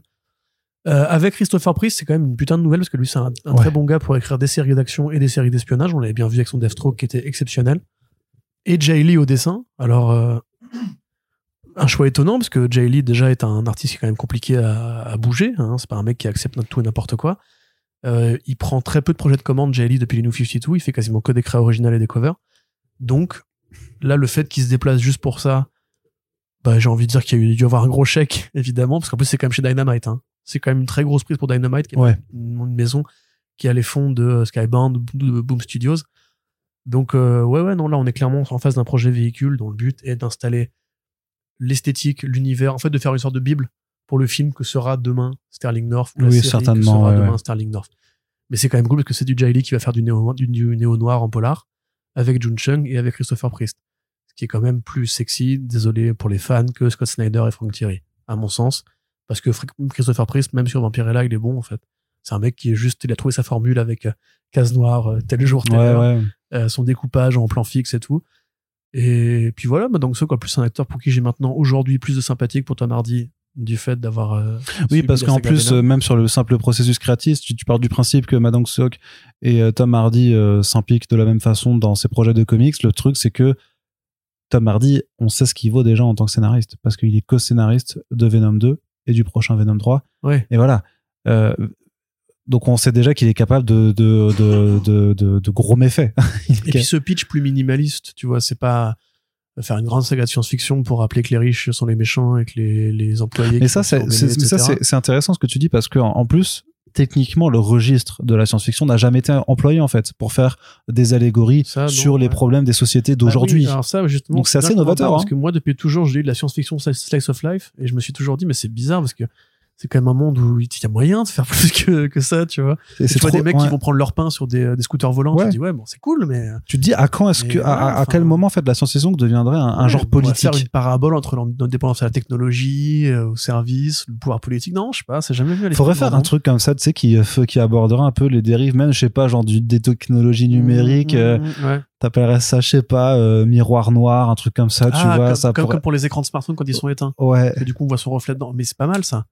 Ça, c'est pas mal du tout. je proposais. nom. euh, Je, proposer à Mubi euh, s'ils sont intéressés. c'est comme moi, je me suis toujours dit quand même, on fait beaucoup de séries avec les robots, on n'a jamais fait une parabole sur l'âme humaine. C'est quand même un peu curieux. Ouais, On a plein de comédies comme Terminator et tout, on n'a jamais genre dit, euh, Eh, au fait, et si on avait créé la vie sans lui insuffler une âme, tu vois, enfin, c'est, Il y a des évidences que les gens ne trouvent pas. Quand Ouais. même, hein. Trop bizarre. Et donc voilà, après le pitch de la série de, de Tom Hardy et Scott Snyder, c'est même pas qu'elle sent forcément le réchauffer parce qu'effectivement c'est pas original pour dessous, mais c'est surtout que même au niveau du design, etc. enfin, même, même, tu vois, j'aurais plus de mal à voir ça être fait en film en fait, vu le pognon que ça demanderait. Ah ouais, bah Euh, oui. Alors que voilà, le, le comics de Madong Seok, en fait, il ressemble à un film de Madong Seok que tu pourrais aller euh, regarder sur une plateforme X ou Y ou aller voir au cinéma. Et le fait de l'habiller au format comics, avec ce côté, enfin, on sait pas si ce sera vraiment un néo-noir, évidemment, mais il a quand même ce, ce bagou-là, lui. Euh, ça fait un petit peu genre le petit produit bonus, comme le, comme le comics Megalopolis, tu vois, que tu pourrais dire, je peux vivre sans. En même temps, c'est l'occasion d'avoir une vision d'artiste et des gens que j'aime bien sur un mec que j'aime bien, une création que j'aime bien. Donc, euh, et puis encore une fois, enfin, Jay Lee sur du polar, moi, ça me, ou même sur une série d'action, parce que quand même, ça fait un mec qui fait plus de série d'action, ça m'irait carrément. J'ai encore en tête les très bonnes bastons de son run, enfin, de son court run sur Batman Superman, où il y avait le Ouais. combat entre Batman et Superman qui se jetaient des shurikens et tout, c'était incroyable. Euh, moi, si le mec veut mettre, euh, dessiner, une main énorme de So qui met des patates, euh, je suis chaud vraiment, hein, carrément. Et j'ai- Ce que, je ce que, ce que je t'avais dit quand on en parlait l'autre jour, c'est que je verrais bien même un truc en, en- sur la direction artistique, un truc soit en noir et blanc et euh, nuance de Avec gris. quelques nuances de couleurs, ouais. Ouais, tu vois Voilà, que c'est Sin Chook City, quoi. fasse, fasse vraiment très minimaliste, euh, limite, tu sais, limite avec des touches de couleur façon Sin Mm. City en fait. En plus, c'est Ouais. une très très bonne coloriste, Jun Ouais. Chung. hein. C'est- Les, les deux ensemble, ça a pas du tout le, le même cachet. hein. Mm. Avant que Jay Lee se mette vraiment à travailler exclusivement avec elle, parce que c'est sa femme, il y a vraiment un, gros différentiel. Et justement, euh, tout ce qu'il a fait depuis est souvent un peu sauvé. Genre, Seven Son, on ne va pas parler en VF, euh, où là, pour le coup, tu sens qu'elle essaie un petit peu de mettre de l'énergie dans son trait qui est juste euh, paralytique et, Mm. et suffocant et asthmatique et laid. Euh, et donc voilà, tu vois. Un- en plus, si ça euh, présente un personnage asiatique, c'est intéressant parce que Jay Lee, euh, qui pourtant est un, un artiste asiatique, va très peu chercher dans ce côté-là de son imaginaire. Mm. Il fait toujours des machins qui font justement, tu sais, très cathédrale, très, euh, comment dirais-je, structuré avec des, bah, des contours très occidentaux, quoi, en fait. Ouais, mais parce que c'est pas parce que t'as des origines que forcément ton imaginaire suit ces origines-là. non, plus, mais c'est parce qu'il est pas coréen, euh, Lee Dire, Je pose la euh, question. Je, veux dire, je trouve ça intéressant justement Ça que Don Lee ouais. qui, euh, qui aurait été le chercher lui, tu vois, c'est, il y a pas 40 artistes Rosta qui sont asiatiques. En fait, si je dis ça, il y en a quand même pas mal. pour l'industrie américaine Euh, en tout il y a cas un petit peut-être. mec qui s'appelle Jim, apparemment, il est pas, il est pas très, il est un peu connu, pas très connu, mais il est un peu connu quand même. Après, il est d'originaire de Corée, mais il est né aux États-Unis. Quoi. Ok, ouais.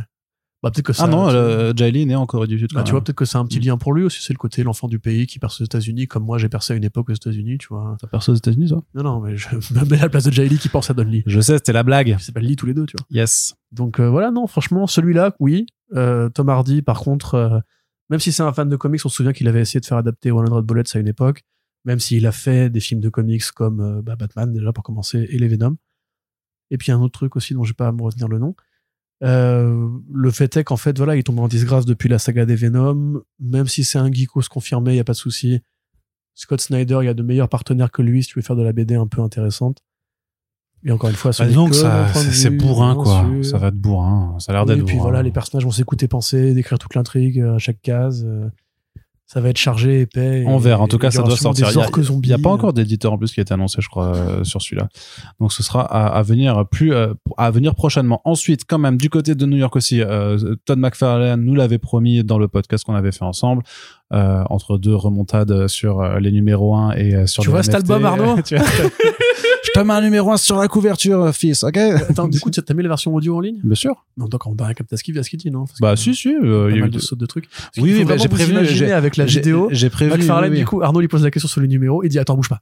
Et vraiment, il se mais genre comme ça, on dirait qu'il est trop vénère. Il arrive, il prend un album de Hunt, mais pas juste pour te dire T'as vu, l'album il est beau. Non, juste pour te montrer où est-ce qu'il mettrait le numéro 1 sur la cover. Le mec, il aurait juste mimé le truc. Il été prendre un album exprès pour ça. Et après, il le tire en main pendant un quart d'heure sans, sans raison. il est incroyable. Donc, euh, ah, il nous avait promis qu'il y aurait des annonces de nouveaux titres Spawn, euh, en tout cas dans le Spawn Universe, euh, qui arriveraient euh, au cours de la New York Comic Con. Alors lui, il n'y était pas présentement. Alors, Il a été retenu, apparemment. Bah non, mais je vais te dire pourquoi. Parce que c'était dans le dans le dans les communiqués de, de presse. En fait, il était au mariage de son fils. Donc, Ah. euh, c'est une bonne raison quand Ah oui, même c'est une très bonne raison. de, de, de louper la New York Comic Con, mais il y avait un stand quand même, euh, et sur lequel il distribuait donc un petit numéro fascicule promotionnel, un ashcan sur lequel il y avait euh, pas mal de euh, voilà de, de, de, de visuels avec les titres annoncés. Et donc, euh, qu'est-ce qu'on aura euh, à partir de euh, 2024 euh, dans l'univers Spawn? Bah, Pas moins d'une dizaine de titres, dont certains sont déjà connus. Donc, il y a le Spawn The Dark Ages euh, de l'IM Sharp dont on a déjà euh, parlé à plusieurs reprises. Euh, Il y a des titres qui avaient déjà été annoncés au cours de la Ouais. SDCC. Donc, Gunslinger euh, Spawn, Samen Twitch, Misery et euh, Spawn Kills Every Spawn. c'est ça, et le No Home Et No Here Home Here, aussi. hein. raison, oui. Donc ça, c'est voilà, un ensemble de titres qui avaient déjà été annoncés, mais qui ont... Alors, il y a eu des petits changements de titres parce que maintenant, c'est Sam Twitch Case Files. Euh, T'as aussi... euh, c'est euh, Deadly Tales of the Gunslinger, le truc de Jimmy Palmiotti et Patrick Reynolds. C'est en plus de l'ongoing du coup. Ouais, c'est ça. Ouais. Et, et a priori, c'est pas que des ongoing à chaque fois, hein, c'est souvent des mini-séries euh, d'a- d'ailleurs, hein, parce que c'est voilà, c'est des, des petits trucs euh, en plus. Mais donc parmi la vraie, les, vraies nouveautés, euh, qu'est-ce qu'on a eu? On a eu un titre Violator, apparemment écrit et dessiné par Kyle Hotz, donc un dessinateur au trait assez organique, on va dire, très très chargé, euh, donc euh, et qui qu'on voit souvent d'ailleurs sur les couvertures variantes de Carnage, des trucs symbiotiques, parce que justement Ah oui, c'est bah très là, oui. voilà, c'est très adéquat pour ce genre de créature, donc forcément pour s'intéresser au violateur, qui est un des, un des gros, euh, des gros, des plus gros antagonistes de l'univers de Spawn. Euh, moi, je trouve que le titre le plus intéressant qui a été annoncé, c'était vraiment celui de Rat City, Ouais. donc qui est écrit par Erika Schultz et dessiné par Zé Carlos, qui se présente un peu comme une sorte de Spawn Beyond ou Spawn 2099, hein, grosso modo ouais. mais avec un design intéressant et surtout les planches qui sont montrées sont hyper jolies. Je trouve que l'apparition euh, justement de, de Spawn euh, face à donc à, à, à ce nouveau protagoniste qui est en fait une sorte de, de, de qui a une armure mécanique de, de, de Spawn dans le sens où dans ce futur-là en fait euh, les Hellspawn peut-être sont devenus une forme d'iconographie à utiliser euh, pour des, euh, des forces armées, sauf qu'il va devenir vraiment un Hellspawn euh, en tant que tel. Euh, après, bah, ce qu'on imagine être après avoir passé un, un, un mauvais moment. Donc ça, c'est vraiment le titre qui a l'air le plus intéressant et qui marque surtout la première fois qu'une autrice en fait euh, tient le scénario d'une série dans l'univers de Spawn. Oui, même Donc c'est- rares fois où on regarde dans le futur de la saga. Hein. Ouais, mais au-delà de ça, c'est de dire quand même que c'est un, univers qui a 30 ans, c'est la première fois qu'une meuf écrit le truc, c'est quand même ouf, tu vois. Il n'y a jamais eu genre Non. Simonson ou quoi qui serait passé dessus? Bah, c'est ce qu'il dit. Il- il- ce. Alors, alors, après, peut-être que moi, je me fie trop juste à leur communiqué de presse et euh, à l'effet d'annonce, mais euh, j'ai pas grand souvenir. De, Non, je suis pas le plus. plus grand connaisseur non plus, mais euh, Bah, qui a fait du spawn sur McFarlane euh, Ron Mars, je crois. Bon, bref, peu importe. Tu vas pas non plus commencer à... Mais oui, ça me serait pas très étonnant. C'est pareil, c'est un univers très masculin quand même. Ouais. Et donc là, c'est, ça a l'air plutôt, plutôt sympathique en termes de design. Et un spin-off aussi euh, de la série actuelle Gunslinger Spawn qui s'appelle Focus, qui s'intéresse à un personnage de, de, Flash. de Speedster. Ouais, donc c'est un Flash dans cet univers. C'est, c'est également écrit par McFarlane et là, ce sera dessiné par euh, Marco Faya. Euh, et c'est le personnage de Focus, techniquement, apparu dans Gunslinger Spawn 15. Euh, donc ce sera dans le troisième tome de la série chez Delcourt, qui est peut-être déjà sorti ou qui va sortir prochainement. Qui a un design vraiment très DC Comics. Hein, pour Ouais. le coup, hein. pour le coup, oui, c'est vraiment, c'est vraiment l'univers. Mais en, voilà, en tout et pour tout, il y aura 10 nouveaux lancements euh, dans l'univers Spawn en 2024. Euh, T'as cité le dernier Medieval Spawn? Je t'ai pas. Je t'ai pas... parce que, ah oui, non, oui, c'est vrai, il y avait aussi ça, le Medieval Spawn, mais qui se passe à l'époque de la peste, euh, Ouais. visiblement. Quoi. Avec un masque très, très soulzien, non? T'es pas, t'es pas content? Bloodbornien, ouais. Bloodbornien, ouais. Oui, complètement. C'est, bah, c'est complètement l'iconographie, ouais, de Ouais. les masques vénitiens, les, les trucs comme ça. je quoi. pense clairement que là, que- quel que soit l'artiste, il a dû lui dire je vais faire du Bloodborne avec Spawn. Ouais, c'est clair. Ouais, bah ça c'est plutôt cool, mais et c'est marrant parce que- que ça, ça, ça- des, des, des commentateurs qui disaient, qui disaient effectivement dans les articles qu'on avait postés, mais pourquoi faire ça en 2024 alors que euh, Spawn, euh, l'apogée, c'était euh, il y, a, il y a 10 ans, enfin ou même il y a 20 ans, dans les années 90 euh, quand ça a été créé tout ça. Et à maintenant, je- j'ai envie de dire, bah euh, McFarlane le dit lui-même, il dit euh, j'ai été trop lent, on- je me dis et même aujourd'hui, je me dis que même aujourd'hui, je le fais peut-être trop lentement. euh, et donc en fait, Mhm. voilà, c'est juste que euh, il avait pas forcément l'envie, ou peut-être aussi que t'attends d'avoir justement un univers considérablement développé pour pouvoir te permettre de faire tous ces trucs-là. Et puis après, faut être honnête aussi, c'est pas du tout la première fois qu'il y a des spin-offs de Spawn qui sortent. hein. Il y a déjà eu des séries Sam and Twitch. Quelques-unes, ouais. Il y a déjà eu des séries Medieval Spawn. En fait, là, c'est juste que tu as un effet d'ensemble parce qu'effectivement, la marque, elle est revenue euh, sur les devants de la scène avec le triple lancement euh, des- du Spawn Universe euh, y, a, il y a deux ans. Ça a l'air de bien fonctionner. Euh, donc euh, là, Pas il- que ça, McFarlane, il a passé les 60 balais, il a passé les 300 numéros, il a plus rien à prouver. Maintenant- 350. Ah, mais je veux dire, mais déjà, depuis, depuis qu'il a passé 300 Mm. numéros, je veux dire, il a plus rien à prouver. Euh, il est recordman, euh, il a fondé les putains d'éditions Image Comics, il fait bien ce qu'il veut. En fait, l'apogée, c'est quand lui, il décide. Hein. Tu vois, tu peux pas, genre, te dire, ah, ça y est, j'ai piqué à un moment donné, maintenant, je vais juste continuer à faire la même chose quand- jusqu'à mourir. Bah non, tu peux encore être ambitieux à 62 ans, quoi. Enfin, vois pas où est le problème. parce Non, non, mais bah, bah, ça fait, en plus, c'est pareil, bah, il y a le aussi le problème- comics de Christian Ward hein, qui arrive Ouais. avec Spawn. Le mec va chercher la jeune génération de gens qui ont été élevés par ses comics à lui. Exactement comme avait Mais fait toujours euh, Rob Liefeld quand il a fait son univers à il lui. hein. prépare, il prépare réellement ce fait que euh, quand il disait, quand il nous disait, euh, je veux que Spawn me survive, c'est ce qu'il est en train de préparer aussi concrètement, quoi. Bah, si tu veux que ça te survive à toi, bah effectivement, donne, donne les commandes, enfin, Bah, bien sûr. propose à un maximum de gens de s'amuser avec ta Ouais, création. après, ça veut pas dire que tout sera bien. Je pense que même la majorité des titres seront bien Ok. ou sympathiques. Ouais.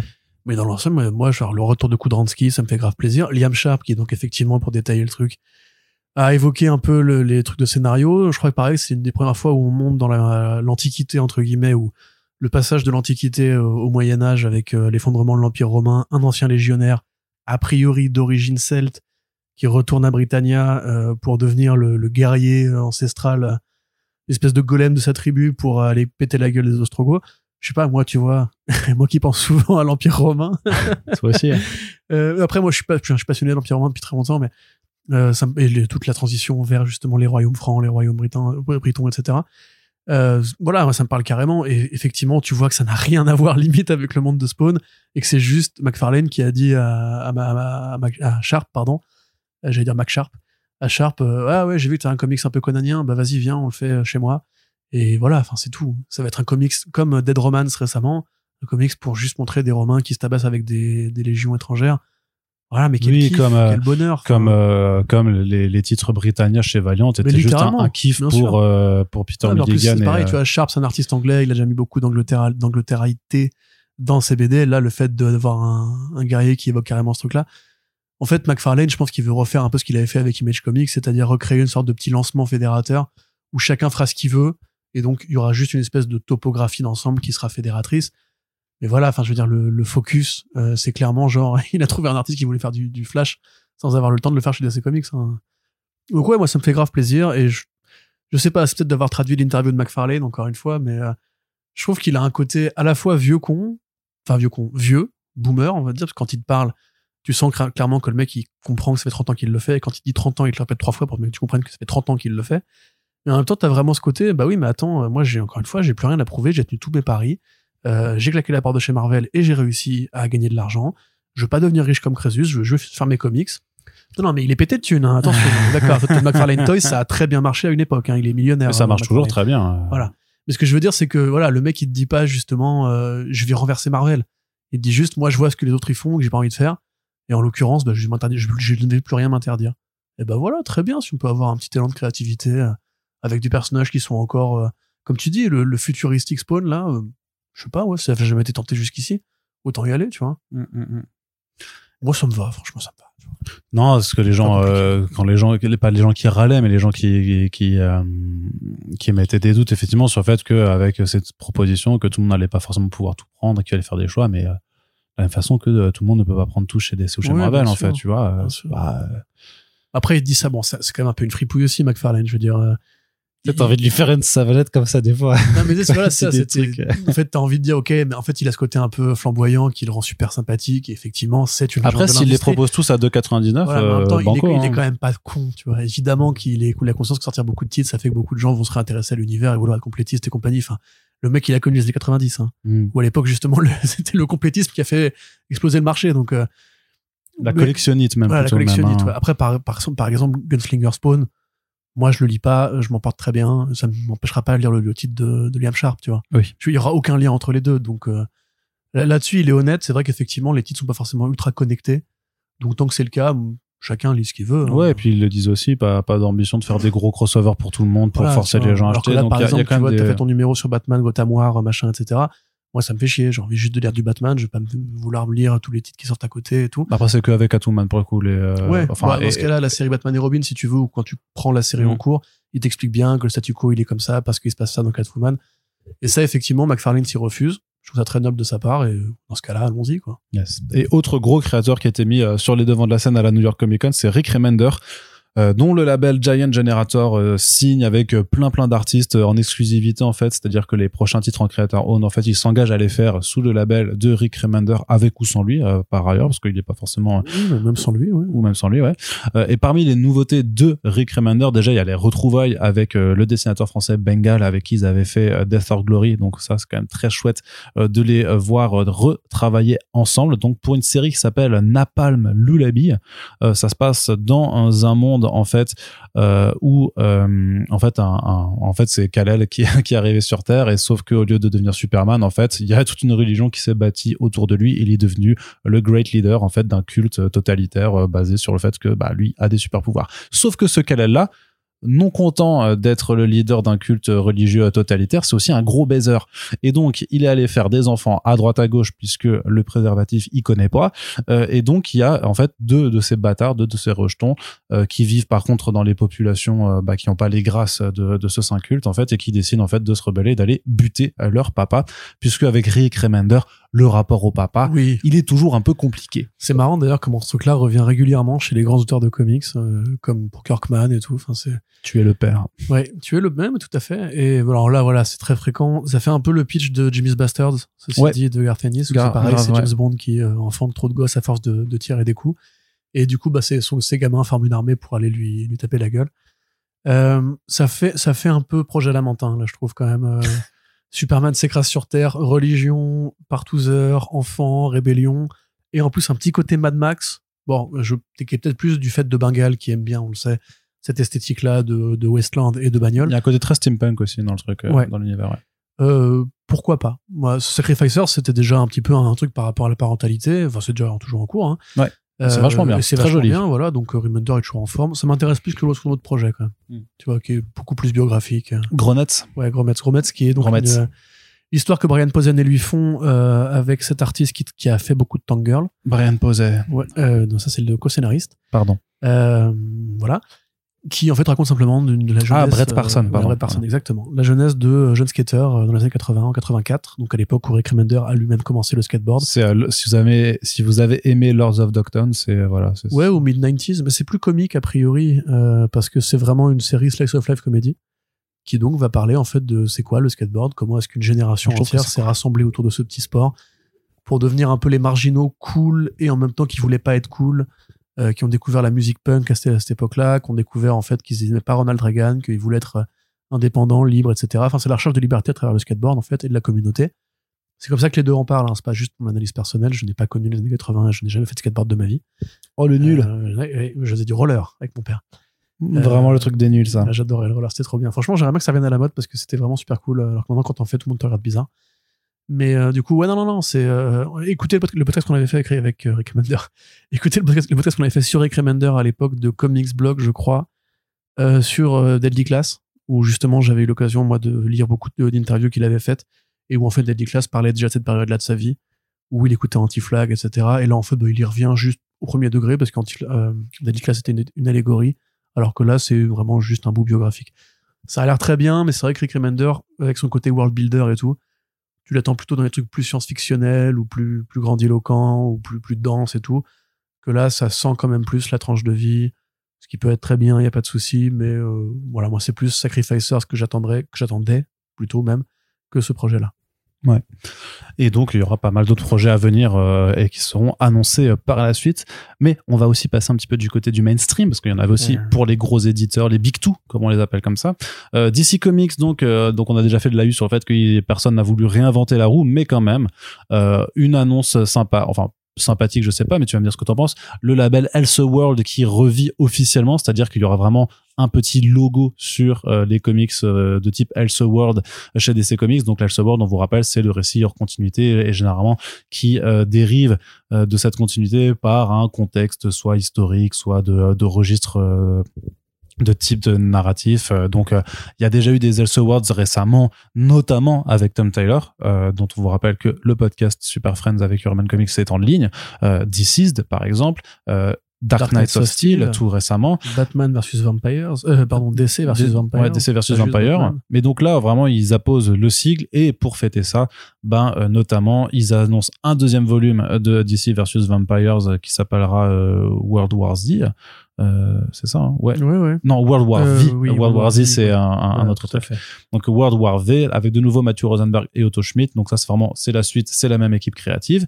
Mais euh, dans les projets un peu plus surprenants, donc euh, on a un spin-off de Dark Knight of Steel qui s'appelle All Winter, qui est fait non par Tom Taylor, mais qui, est fait par Jay Christophe et Tirso Kuntz et qui nous présente en fait un personnage de Deathstroke le barbare. Euh, Ça a l'air incroyable. Franchement, ça a l'air plutôt fun. hein. Franchement, ouais. Enfin, en, en Viking C'est- c'est d'ailleurs. bien parce qu'en plus, on voit rarement Deathstroke dans les Elseworlds en vérité. Ouais. C'est généralement plus Batman, Superman, Batman, c'est souvent Batman. Bat- Quelques fois Wonder Woman. Batman. c'est rarissime. Il y a pas mal de fois Batman C'est aussi. c'est majoritairement du Batman. Et beaucoup de Batman. Parfois, Batman a les pouvoirs de Green Lantern aussi dans les Elseworlds. Ouais. C'est ça, c'est euh, Batman, Ba- Batman à toutes les sauces. Quoi. Donc, d'ailleurs, euh, de ce côté-là, il y aura beaucoup de Batman, puisqu'il y aura Gotham by Gaslight, The Kryptonian Age de Andy Deagle et Leandro Fernandez. Donc, bonne équipe créative en tant que telle. Andy Deagle, c'est notamment le Green Arrow Year One. Leandro Fernandez, c'est The Old Guard. C'est un très très, très bon artiste. Euh, donc, qui vont faire une maxi-série en 12 numéros qui sera, euh, qui sert de suite officielle au euh, premier Gotham by Gaslight de Brian Augustine et Mick Magnola, qui en 1999 en fait préfigurait du premier label Elseworld tel qu'il tel qu'il allait être créé, c'est-à-dire que le récit voit le jour, c'est un Elseworld, mais c'est deux ans après que le label est créé par DC Comics pour vraiment regrouper tous ces euh, récits qui auront le même type de démarche, sachant qu'il y avait déjà eu une suite euh, techniquement à Ouais, Gotham by. Gaslight, donc là c'est une nouvelle suite, mais qui s'intéresse donc dans ce contexte de Gotham victorienne en fait à la présence de euh, des autres super-héros de la Justice League, à la formation d'une Justice League époque victorienne. Ouais. Voilà, pourquoi Je pas? pourrais m'en passer, mais. C'est L'équipe dispensable. créative est bien. comme Ouais, c'est ça. l'équipe créative, elle est très bien. Par contre, grosse dinguerie. Enfin, tu sais pas, le, le pitch est nul, mais l'artiste c'est ouf. C'est Batman the Barbarian. Ah bah, ça, peut, ça ne pourra pas être nul.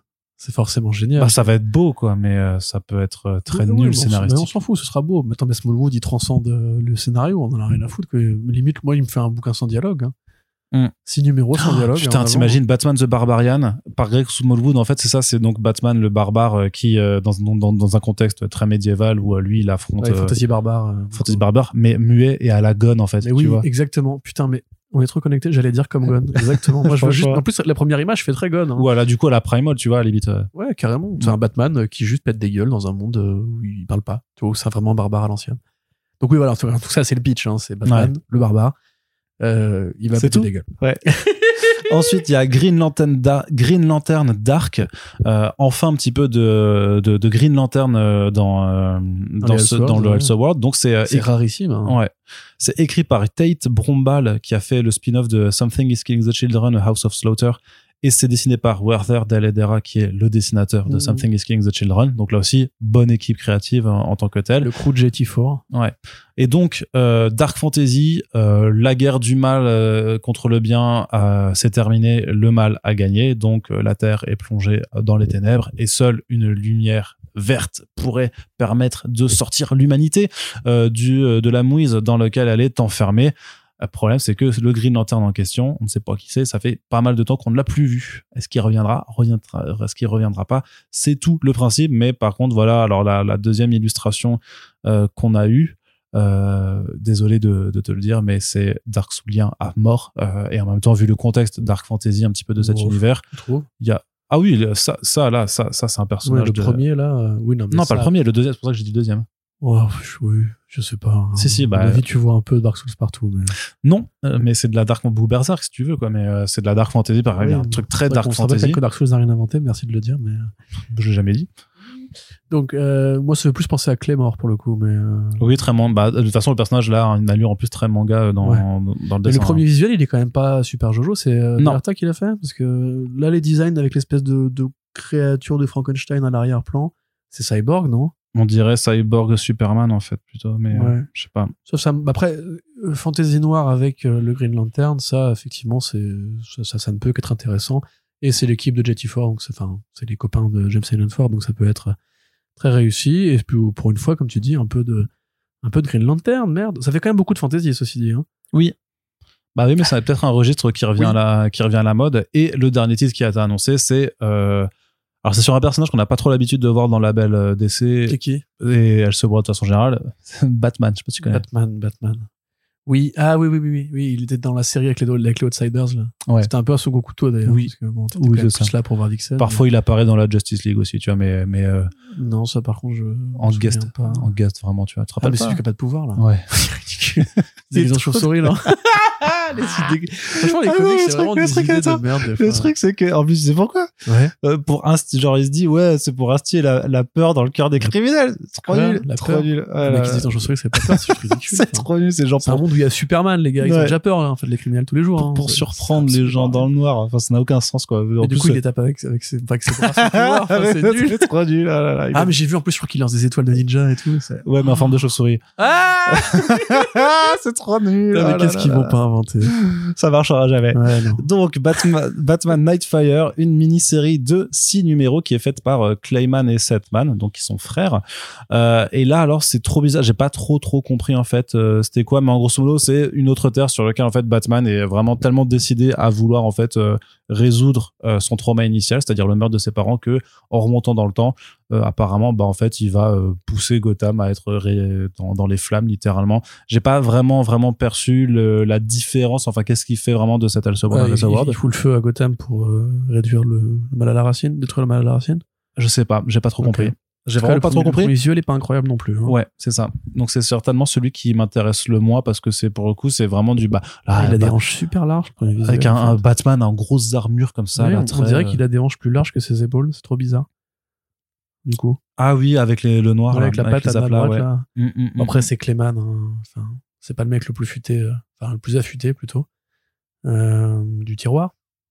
c'est pas c'est pas en tout cas c'est pas le projet qui m'intéresse le plus mais en tout Non, cas mais World War V non plus. hein. Enfin, le design sont jolis, mais de ces, enfin, ouais. C'est pas que c'était mauvais, mais ça faisait vraiment trop rip-off de, de DC pour moi, quoi. très bien. Et puis là, en plus, t'as aussi Blood Hunt qui tombe chez Marvel. On va en parler. Ouais. Euh, je, ne comprends pas pourquoi est-ce que les vampires reviennent d'un seul coup à la mode? Là, en quelques mois, on a eu l'annonce, enfin quelques mois, on a eu l'annonce du Dracula de Tanyan Ford, le Dracula Mais c'est de, peut-être pour ça, euh, hein. Matt Wagner. C'est peut-être juste lié à ça. hein. Da- le- Peut-être que c'est la série Castlevania, je sais pas, en fait, euh, parce qu'il n'y a pas non plus beaucoup de franchises. Mais en- après le vampire ça reste une figure littéraire, une figure pop euh, Ouais, intemporelle. Tu peux la réinventer sous, plein d'angles, mais là, en plus, le côté les super-héros contre les vampires, tu sais bien ce que ça va donner, quoi. Ça va donner du Marvel Zombies-like ou du DC-like, quoi. Enfin, il n'y a pas non plus 40 Ouais, mais Otto Schmidt. du- joli. Ouais, ouais, c'est vrai. C'est c'est joli. Non, tu m'as convaincu. Walou. Voilà. C'est Du côté mais des autres convaincu. annonces de DC aussi, c'est Action Comics qui ajuste sa formule C'est également. très V-Wars quand même, le pitch, hein, même. hein, parce que- Ouais, je sais. Mais bon. Donc, vas-y.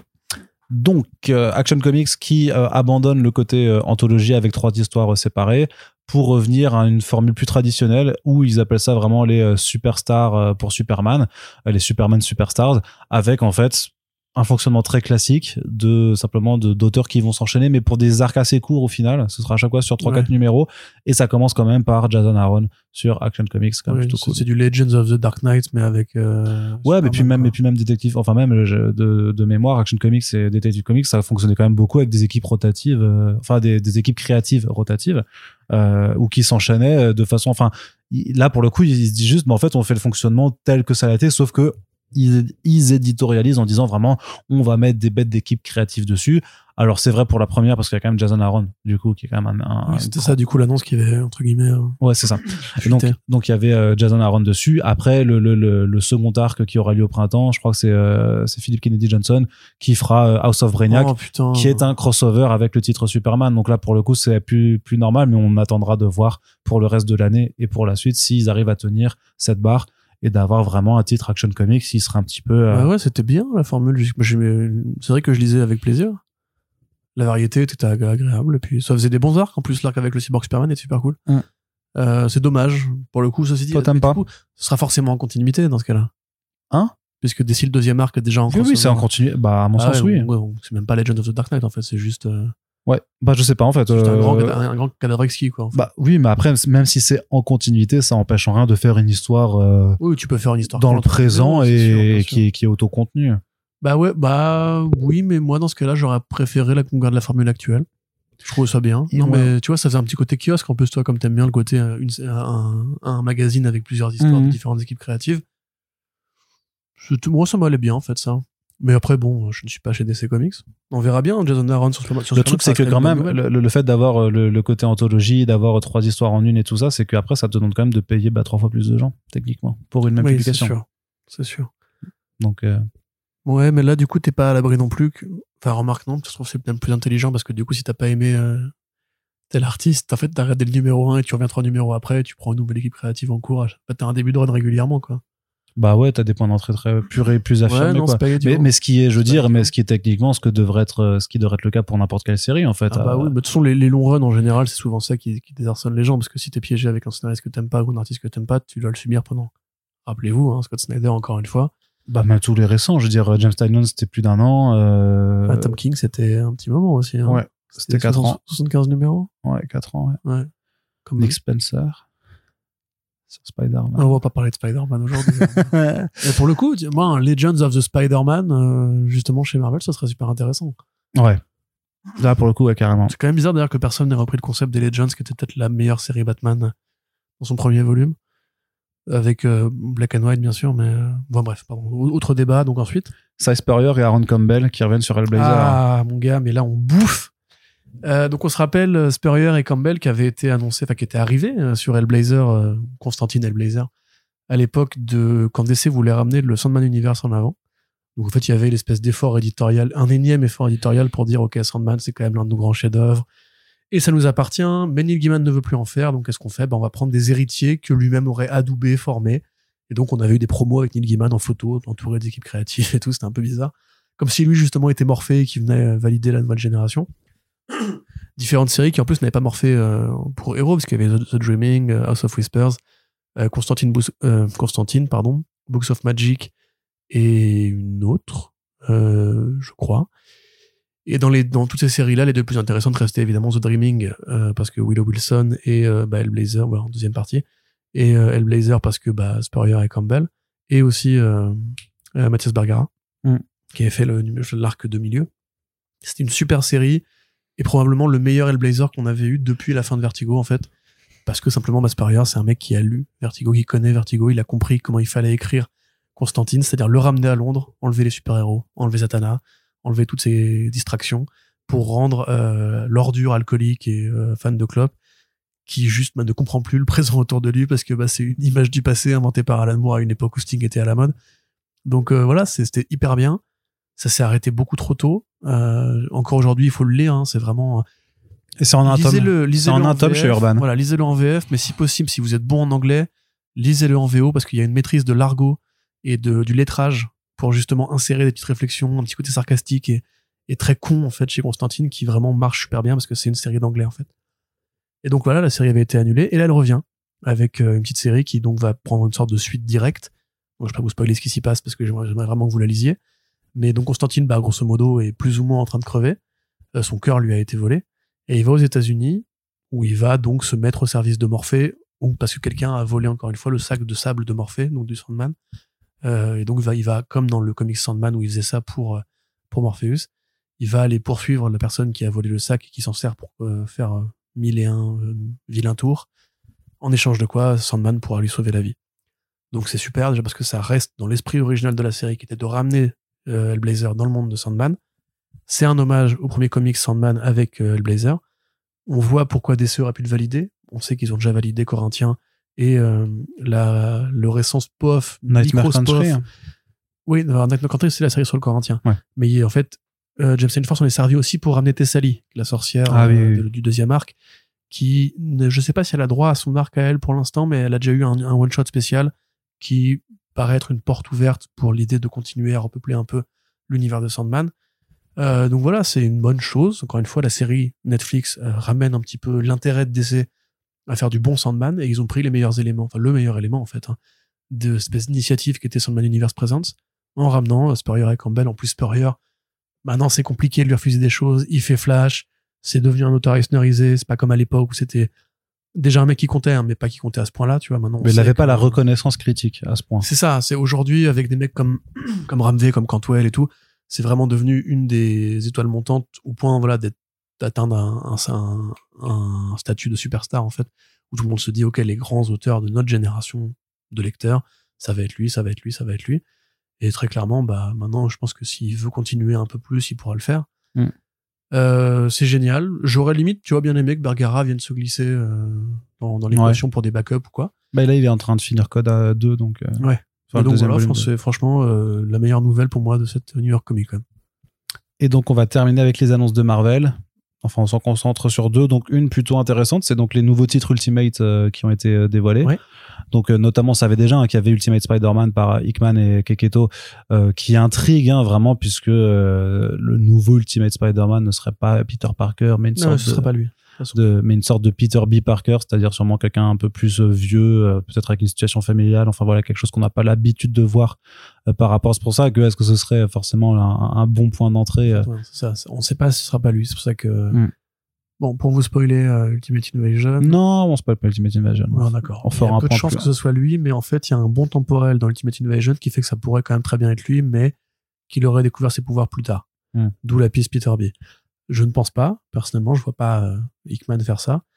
Mais ce qui est sûr, c'est que de toute façon, ce sera un twist euh, et que ce sera pas le Spider-Man qu'on a toujours connu jusqu'ici. Et justement, c'est intéressant comme renversement, puisque si Bendis avait créé Miles Morales en prenant un Peter qui était, enfin, un Spider-Man qui était presque encore un peu plus jeune que Peter quand il a obtenu ses pouvoirs, ou avec cette espèce de logique justement, revenons à l'adolescence, revenons à un héros qui est vraiment très jeune et qui prend de très gros risques pour sauver sa ville alors que il ne devrait pas avoir à le faire, c'est pas à son âge qu'on fait ce genre de choses. Il est possible que Hickman prenne le problème à l'envers en se disant, mais non, justement, si tu découvrais les responsabilités à 35, 40 ans, tu vois, c'est plutôt intéressant comme approche. Et les autres projets, bah donc, euh, Ultimate a- Black, Pan- Black Panther de.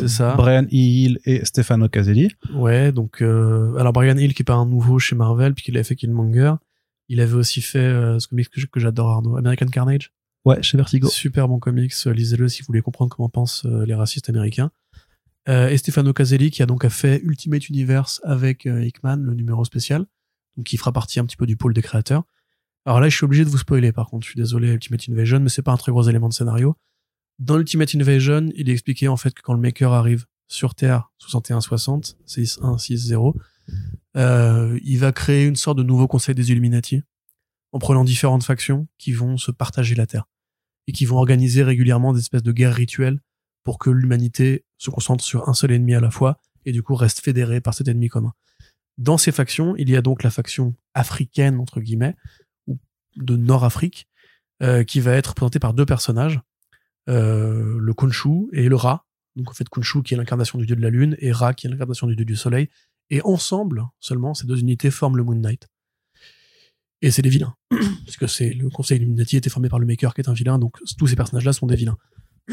Et donc bah, la série euh, Ultimate Black Panther va suivre comment Khonshu, enfin Khonshu et Ra, donc Moon Knight, va commencer espèce, à étendre son emprise sur le reste de l'Afrique jusqu'à arriver dans la, dans la, dans la Centrafrique où se trouve le Wakanda, une nation qui n'a jamais été explorée par, enfin sur la Terre 61-60. Donc c'est un nouveau Wakanda, un nouveau Black Panther qui n'a pas le même design.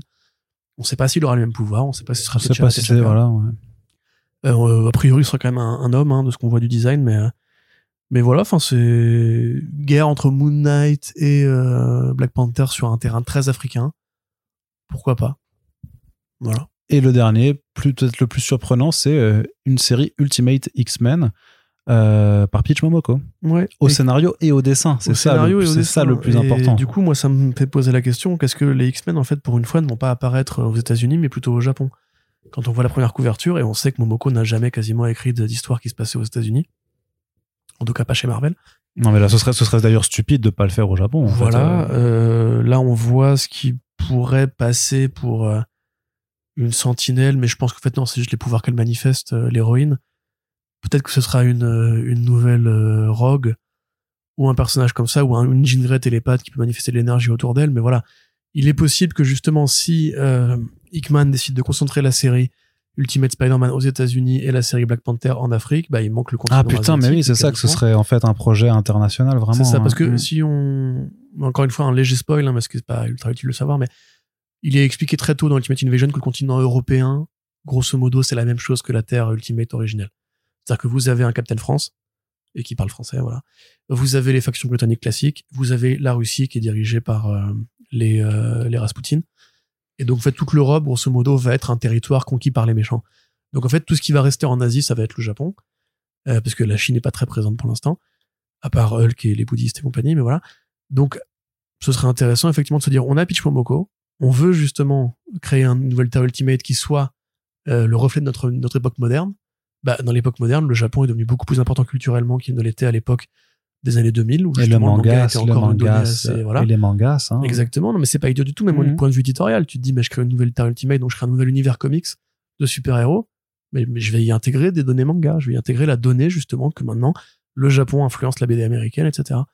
Et donc moi ce serait assez intéressant si on avait une sorte de, de vrai Toyo Harada du coup, avec un Charles Xavier japonais qui euh, fonderait son école au Japon, dans une société japonaise moderne et compagnie.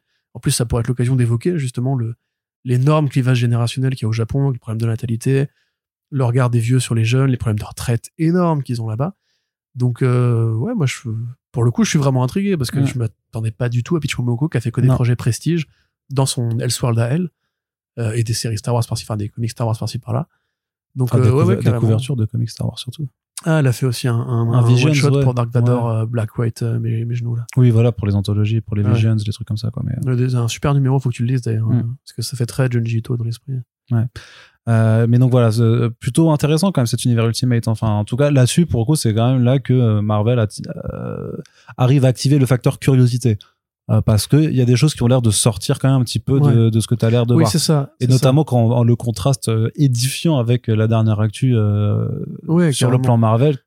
Tu voulais dire un, autre, un dernier truc? Bah, juste pour nuancer, effectivement, Momoko, c'est super couillu. Euh, le choix du Spider-Man sera certainement, certainement couillu. Brian Hill qui parle de, de dynamique de, de conflit euh, panafricain, parce que c'est un vrai auteur Mm. engagé sur les questions euh, d'ethnicité, etc. Il lui-même est noir, hein, ça vous a pas échappé. C'est bien. Après, au niveau artistique, Keketo, c'est un super dessinateur. Caselli, c'est un très bon dessinateur. Peut-être plus de prise de risque, tu vois, parce que justement, l'univers Ultimate, il s'est aussi distingué sur le point du, du point de vue graphique. Il a permis de ramener Pikeli à l'époque. Euh, il a pris un Brian Hitch qui était encore euh, auréolé de gloire, etc. C'était une vraie grosse resta. Des, des, nouveaux, pareil, tu veux des nouveaux pour avoir des points de vue artistiques différents, quitte à accompagner l'espèce d'envie de porter un truc très neuf. Parce que voilà, si les deux patriarches, c'est Hickman et Brian Hitch, c'est quand même des mecs qui ont plus de 50 ans à chaque fois. Si on veut donner une nouvelle, une nouvelle, une nouvelle génération, autant faire comme pour, pour, pour Momoko, aller prendre vraiment des artistes tout à fait nouveaux, tu vois. Moi, je serais pas contre, genre un Ultimate euh, Doctor Strange par Tradmoor. Tu vois, euh, Bon, après, il a déjà fait son Fall Sunrise. Ouais, mais tu euh, vois, mais justement, tu, tu le changes de pays. À la limite, tu fais un Strange scandinave, tu fais un Strange qui, tu vois, ou brésilien, par exemple, il y a trucs à dire au Brésil avec les, le, ch- chamanisme et tout, tu vois. Euh, ou alors tu prends un artiste brésilien qui soit plus neuf aussi, tu vois. Enfin, Ah, pour le coup, t'en as en plus euh, des Brésiliens. Oui, il y en a quelques-uns, ouais. Mm. Donc voilà, c'est juste pour ça, pour nuancer un peu, mais sinon, Ouais. ouais, je suis hyper excité comme toi, bien sûr. Et justement, par opposition au euh, crossover, au gros crossover qui démarra 2024 chez Marvel qui a été annoncé. Alors, c'est l'heure de sortir la seringue à fatigue, puisqu'il va falloir en extraire beaucoup, puisque plus on va avancer dans, cette, dans le descriptif, plus son- bah, on va être fatigué. Hein. Donc, ça s'appelle Blood Hunt. Donc, c'est écrit par Jan McKay et c'est dessiné par Pepe Larraz. Donc, pour l'instant, tout va bien, parce que ce sont des auteurs qui sont capables, enfin, auteurs et artistes, de faire de très bonnes choses. Euh, Pepe Larraz, notamment sur les X-Men ces dernières années, Mhm. qu'on avait pu interviewer, euh, euh, qui vient de finir Big Game d'ailleurs de, de Mark Millar aussi, là, à l'heure où on enregistre ce podcast. le quatrième numéro vient de On sortir. de ça, d'ailleurs. Jan McKay, euh, Black Cat, c'était bien. Moon Euh, Knight, c'est pas mal. Mais en fait, Moon Knight informe beaucoup de ce qui va se passer Ouais, là-dedans. Même son début de, euh, de Avengers, moi je le trouve plutôt correct. Euh, J'ai pas encore. euh, j'ai pas bah, franchement, moi, je trouve ça plutôt plutôt sympathique à lire, quoi. Euh, donc là, en gros, euh, c'est quoi? C'est les vampires à grande échelle, voilà, invasion de vampires à grande échelle sur la Terre, et donc les Avengers avec la Midnight Mission euh, sans Moon Knight, puisque techniquement Moon Knight est mort, qu'il y en a un nouveau qui doit apparaître, blabla. Vous avez suivi les news. Euh, Doctor Strange, Miles Morales et Blade, euh, évidemment, qui s'allient pour euh, affronter, voilà, une énorme invasion vampire avec euh, sur le visuel signé, je crois que c'est Jim Chung qui l'a fait, bah, tu vois plein de vampires qui s'en prennent aux héros Marvel. Qu'est-ce que Miles Morales vient faire là-dedans? Pourquoi lui particulièrement? On ne sait pas. Mais en tout cas, il y aura des vampires qui vont voilà et puis donc et et surtout surtout surtout surtout c'est qu'ils annoncent déjà les tie les one shot en tie euh, les mini-séries également. Donc vraiment c'est juste euh, Marvel qui continue de faire euh, son event en mode automatique. Sauf que voilà au lieu que ce soit une invasion des c'était quoi là dans Empire Alors, de- alors, les, les, les Chris Kroll, ouais non mais du coup c'était les euh, les êtres les Kotati.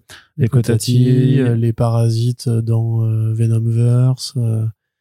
Donc maintenant, voilà, voilà, c'est juste que voilà, à chaque fois, c'est euh, c'est les vampires et donc on une nouvelle imagine invasion scroll depuis, non? Qu'est-ce qu'il y dans y avait une série Agent of Atlas. euh, Ah, mais non, il y avait les, euh, les Asgardiens aussi à un moment ouais, donné. avec War of the Realms. ouais. Non, mais c'est voilà, c'est classique. Donc c'est le classique, quoi. Invasion de la Terre par une faction euh, Voilà.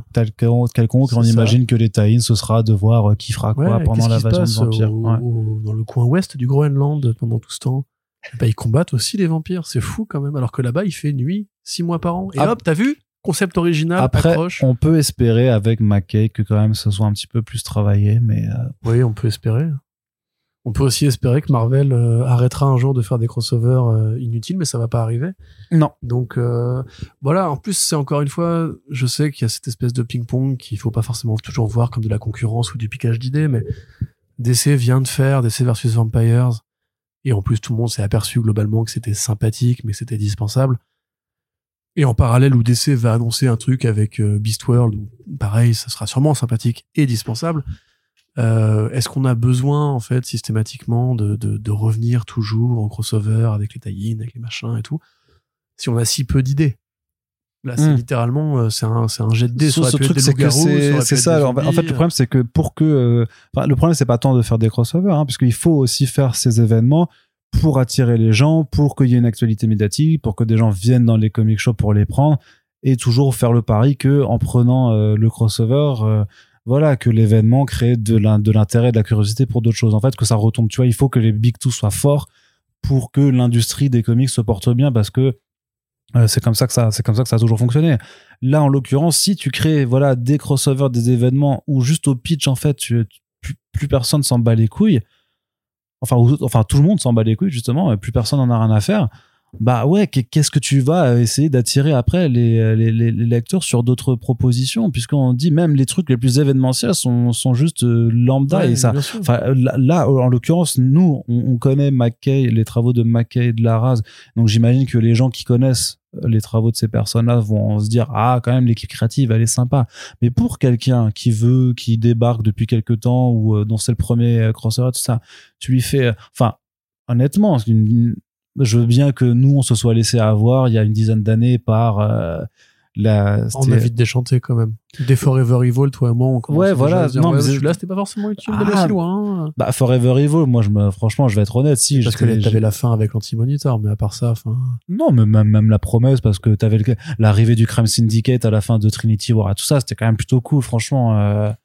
Non, mais, Euh, oui, c'était- mais avec mes souvenirs, cool. mais parce que c'était mon premier. oui, mais moi, c'était mon premier en temps réel aussi, tu mais vois. t'avais déjà lu Crisis, par exemple, tu vois. Et tu as quand même eu un point de comparaison rapide pour te dire, ah merde, on est arrivé. Nous, on démarre les comics à une période où, en fait, les événements n'ont plus du tout la même, la même noblesse, tu vois. Forever Evil, c'était quand même le premier event des New 52 qui rebâtissait le truc. Donc, il y avait- ce côté-là. Enfin, a- après le, le premier crossover des Trinity War, t'avais le premier event. C'était même pas aussi bien que Darkseid War, en vrai.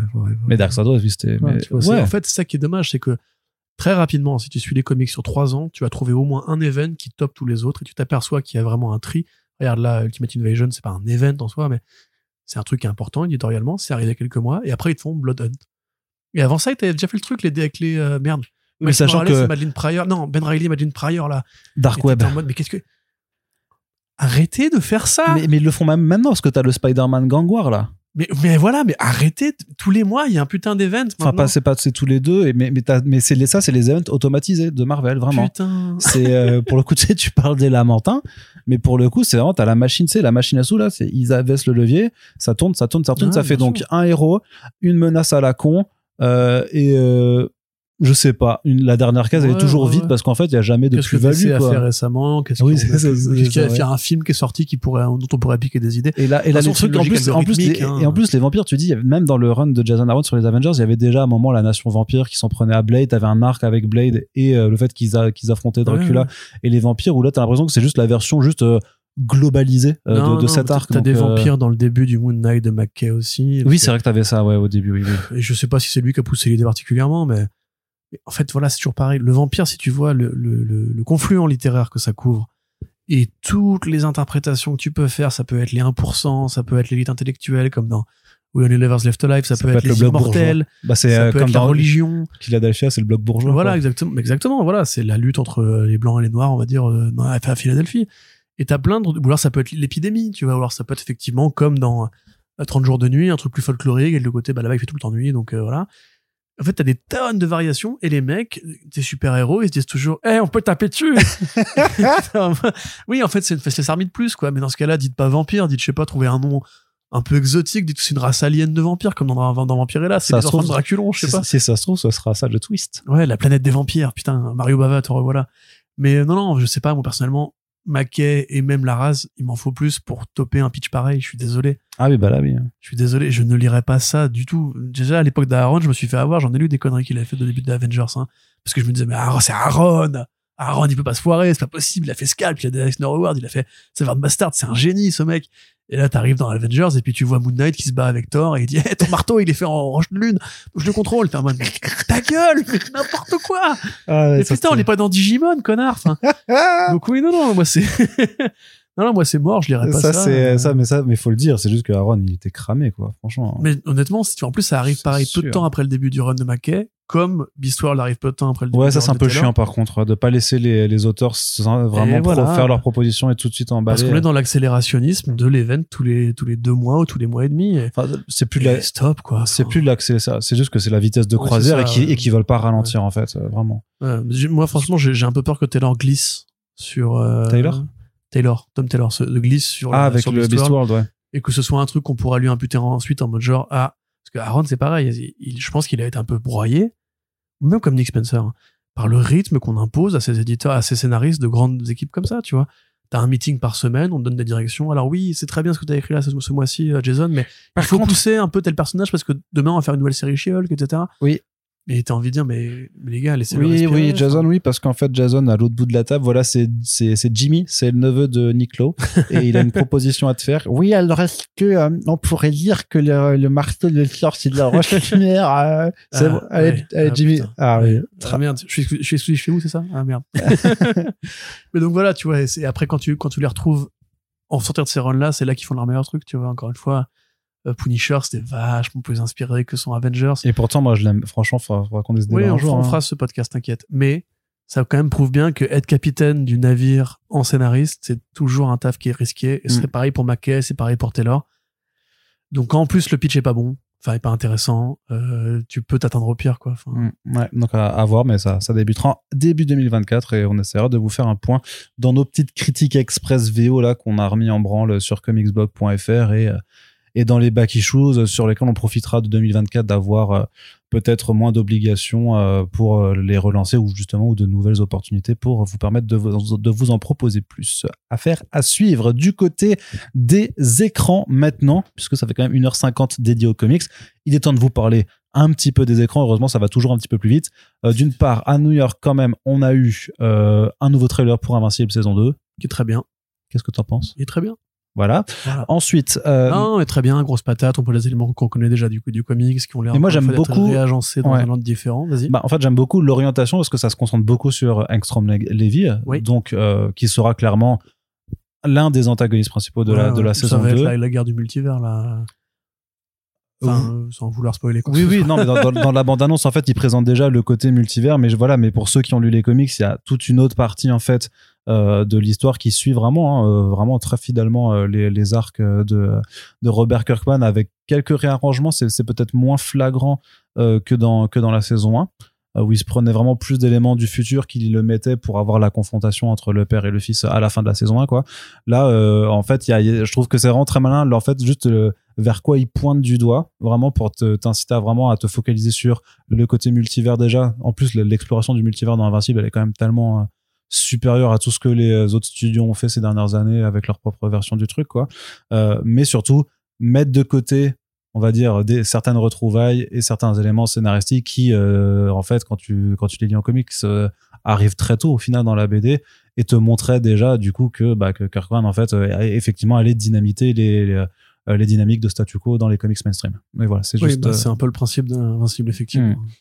Mais donc, ouais, ouais, non, c'est c'est coloré, c'est bien. On sait qu'il y a eu plus de thunes à la prod de cette saison 2. Euh, Arnaud qui travaille dessus n'a le droit de rien dire, bien sûr, parce qu'il a un NDA. Euh, et donc, il va éviter de spoiler à tout le monde ce qu'il sait. Merci non, je voulais pas spoiler, mais je trouvais justement que c'était pas forcément flagrant sur euh, le plus de thunes par Ah, rapport à quand même- l'animation. Dans la 1, il y avait quand même des épisodes qui piquaient un peu les yeux. Ouais. Enfin, tu sais, quand euh, le combat contre les, Le peuple, le peuple alien qui vit super vite, qui vit hein, sur une temporalité décalée par rapport à la nôtre. Ouais, les Flarxiens, Voilà, quand pas ça il les combat, là, t'avais vraiment des animations flash, quoi. Mm. Donc voilà, moi, je demande pas plus que de la violence, un bon doublage, une fidélité et une liberté. Et euh, des, ouais, puis voilà, euh, Invincible, a la voix de Onizuka, donc euh, c'est le meilleur. sur la VF. Donc ça arrive le 3 novembre, la première partie de cette seconde saison. Il y aura plus, je crois, la moitié qui arrivera. Et puis après, la, la seconde moitié qui arrivera début 2024. Euh, ensuite, la grosse actualité qui est pas liée à New York Comic Con. Euh, Daredevil Born Again, le chantier est remis à zéro chez Marvel Studios. Ouais, alors ça participe d'une d'une dynamique plus générale parce que Ouais. le Hollywood Reporter a fait donc un, un état des lieux. Il y a plusieurs choses à dire. Enfin, il y a beaucoup, en fait, beaucoup de choses à dire.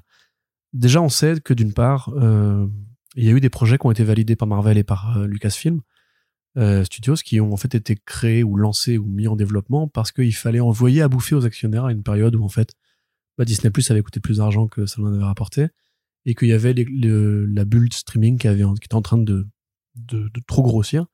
Donc il y a des projets qui vont être annulés, on le sait. Il y a eu une déflation des budgets euh, et de l'impératif de sortir très régulièrement des produits qui a été, imposé par, Bob Iger, pardon, ça on l'avait rapporté à plusieurs reprises. Et il y a eu euh, bah, une crise des idées qui va ça peut faire rire les gens quand on parle de crise des idées chez Marvel Studios parce qu'ils font le même film depuis 25 ans, enfin depuis 15 ans, pardon, sous différents titres avec la même formule, les mêmes codes et compagnie. Mais effectivement, euh, ils sont aperçus en fait que les séries télé, ça ne fonctionne pas comme un film. Que en fait, les séries télé, c'est feuilletonnant. C'est-à-dire que c'est une logique euh, de découpage euh, en plusieurs épisodes sur une temporalité donnée qui peut être soit très vite si c'est une série Netflix, soit très lente si c'est une série hebdomadaire classique. Et qu'en fait, pour ça, il faut savoir justement manier son rythme. Il faut savoir densifier les éléments, accélérer, ralentir, faire des plot points, faire des, cliffhangers, etc., etc.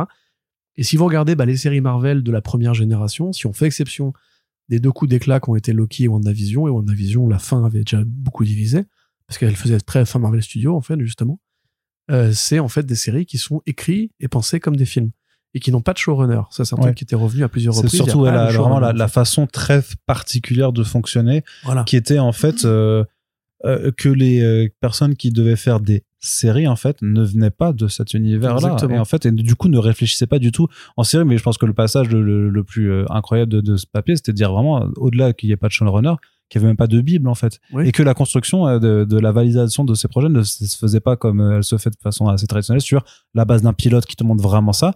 Mais en fait de dire vraiment ok on va faire six épisodes il y aura 220 millions de dollars de budget au global et on y va. Et ce qui est en fait euh, un, multiplicateur de, risques euh, financiers euh, assez incroyable quoi. Oui, en plus, ça participe de plein de trucs. C'est déjà Marvel Studios a tué Marvel Télévision. Euh, Oui, ça, on faut jamais rappeler, ouais. Pourquoi? Parce que à part le, le, le Lego de Kevin Feige qui voulait avoir tout sous, la- sous une seule main. Oui, alors soit, enfin, je te, je te coupe, mais soit l'ego, soit le fait de, de le côté très euh, comme moi, comme euh, contrôle Contrôle fric. fric, voilà. comme moi. Comme moi. le côté monomaniaque. Tu vois, contrôle Euh, fric de vouloir tout gérer sous un seul truc et Bah, de dire oui. c'est partagé. Ça s'entend, mais par exemple, tuer les séries Offenders de Hulu, ça n'avait, ça, Oui. ça ne Oui, est s'imposait pas, tu vois, par exemple. Ça a dit, il y a des survivants. Ou comprendre les forces et faiblesses, justement, de la série Daredevil et de la première saison de Luke Cage, des sept premiers épisodes, et ces premiers épisodes de Jessica Jones, qui ont fédéré du public. Il y a eu aucune réflexion pour, pour ça. Effectivement, comme tu dis, en plus, bah, Kevin Feige, c'est un peu le, fils préféré de Bob Iger. Il a, il a autorisé tous les budgets, les budgets, les budgets. Et en fait, un jour, Secret Invasion sort, elle coûte 200 millions, et eux, ils ont les chiffres d'audience.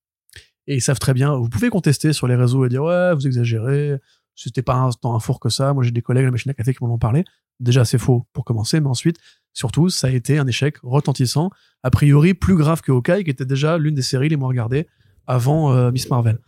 Donc, Oui, et puis d'un point de vue qualitatif, Secret on, ça, on va même pas en parler parce que franchement, euh, je suis sûr que ça t'a fait revoir Hawkeye à la hausse quand même. Hein. Ah mais j'ai pas fini moi, Secret Invasion, j'ai regardé deux épisodes. Oui, c'est vrai vrai que t'étais pas là au podcast. il y a- C'est hors de question que je perde mon temps. Tu te rends compte du nombre de séries intéressantes qu'il y a à voir maintenant, en plus de celles qui sont déjà passées? Non, je me rends pas Euh, compte. Tu t'en rends pas compte. Mais donc voilà, donc chez Marvel, il y a des head writers, il y a, la- il y a, enfin, il y avait des head writers, il y avait la carte illimitée, et il y avait l'idée, on va nourrir Disney Plus avec nos deux marques préférées qui sont euh, Star Wars et Marvel. Et là, patatras, Bob Chapek se fait dégager, il y a la crise des scénaristes, On s'aperçoit qu'en fait, il a truqué les chiffres aussi. on s'aperçoit euh, qu'il a truqué les chiffres en déplaçant un truc dans les colonnes et tout. Bob Iger, il arrive, il dit plan d'austérité, plan d'austérité, plan d'austérité. Il voit Kevin Feige qui sort Ant-Man and the Wasp Quantumania. Il dit, oh là là, euh, ça marche pas comme d'habitude, qu'est-ce qu'on fait? Bon, bah, virons Victoria Alonso. Et là, oh merde, polémique. Bon, Euh, bah du coup, disons quand même qu'on va faire un effort au niveau des effets spéciaux, mais du coup, il faut développer de l'argent parce qu'en plus, on a des grèves qui nous tombent sur la gueule. Et en même temps, et en même temps, ils se disent, mais attends. euh, et là, je pense que Bob Iger, vraiment, en fait, c'est, il est dans, son bilan de ce qu'il peut couper comme budget. Et en fait, il tourne une page après avoir viré euh, 7000 personnes et il arrive sur la colonne série Marvel Studios versus audi- public potentiel. Et là, il a dû faire, oh là, merde, attends, il y a tout ça en développement, ça, ça coûte tant, et ça rapporte tant d'abonnés, et les critiques, métacritiques, etc., elles sont comme ça. Non, non, mais stop. Et du coup, ce qui se passe après, bah, c'est que, d'une part, la série Echo, elle est bazardée, mais vraiment comme une chaussette qu'on envoie dans le panier à linge sale et qu'on rate de peu, parce que ça va être vraiment j'ai hâte de voir la campagne de promo qui n'a même pas commencé encore cette série. Euh, elles vont être envoyées en une prise, genre euh, tiens on s'en débarrasse, vraiment comme euh, Why the Last Man hein, euh, sur Disney+. Ils vont faire ça vraiment indiscrètement, genre bah, celle-là on n'aurait pas- dû la valider pour commencer. On, la, garde- on la garde juste parce que Daredevil et Kingpin sont dedans. Et du coup la série Daredevil pour reconnecter au truc. Bah en fait ils se sont aperçus qu'ils pouvaient pas vraiment foirer Daredevil, qu'ils avaient pas le droit parce que Daredevil comme Batman il a il a une sorte de statut d'exception qui fait qu'il est très apprécié, que c'est le seul personnage de l'ère de Netflix qu'ils ont sauvé pour l'instant. On n'a pas eu une nouvelle de Luke Cage, on n'a pas eu de nouvelle de Jessica Jones, on n'a pas eu de nouvelle de la Night Nurse. On ne sait pas ce que va devenir Iron Fist. Spoiler alert, rien du tout. Euh, ils vont juste en refaire un avec un héros asiatique. Voilà, c'est, je vous, gâche la, surprise pour quelques, d'ici quelques années. Si un jour Marvel Studios fait un film Iron Fist, euh, et Daredevil, voilà, pardon. C'était, ce pourquoi ils voulaient récupérer les propriétés Netflix parce que bah voilà c'est leur personnage le plus connu euh, de la ligne street il est ultra populaire il est ultra vendeur Charlie Cox il a un potentiel de ouf ils ont bien vu que les fans étaient au rendez-vous nanana, bref toutes les raisons qui font que. Et donc ce qu'ils avaient prévu de faire en fait c'était un procès du rôle c'est intéressant d'ailleurs parce qu'en fait on comprend mieux en fait le chiffrage des 18 épisodes pour Daredevil Born Again qui était prévu au départ. Parce que généralement c'était 6 épisodes ou 9 épisodes de 30 minutes. Et là ils se sont dit non on va faire un 18 épisodes parce que Daredevil c'est particulier. On peut faire une vraie série à New York, à Hell's Kitchen, qui va justement aller taper du côté de Suits, du côté de Blue Bloods, du côté de New York Unité Spéciale et compagnie. Il est avocat, il connaît les flics, c'est une série de mafieux, il y a moyen de s'amuser avec ça. Ils ont profité de la grève pour regarder ce qui avait déjà été tourné, donc quand même apparemment neuf épisodes, hein, c'est pas rien du tout, euh, ils ont été super vite. Euh, donc ils ont tourné, puis ils ont monté, et là, Kevin Feige a regardé, il a fait, oh là là, mais attends. Mais, du coup, Ma- Matt Murdock, il se transforme pas en Daredevil avant l'épisode 4 et elle est où la baston, les plans séquences euh, où Matt Murdock pète des gueules dans des couloirs avec des chaînes et tout? Et du coup, bah, rewrite, rewrite complet. On prend les deux scénaristes, on les met, va là-bas, et on fait en fait un truc qui est censé maintenant ressembler davantage à la série Netflix.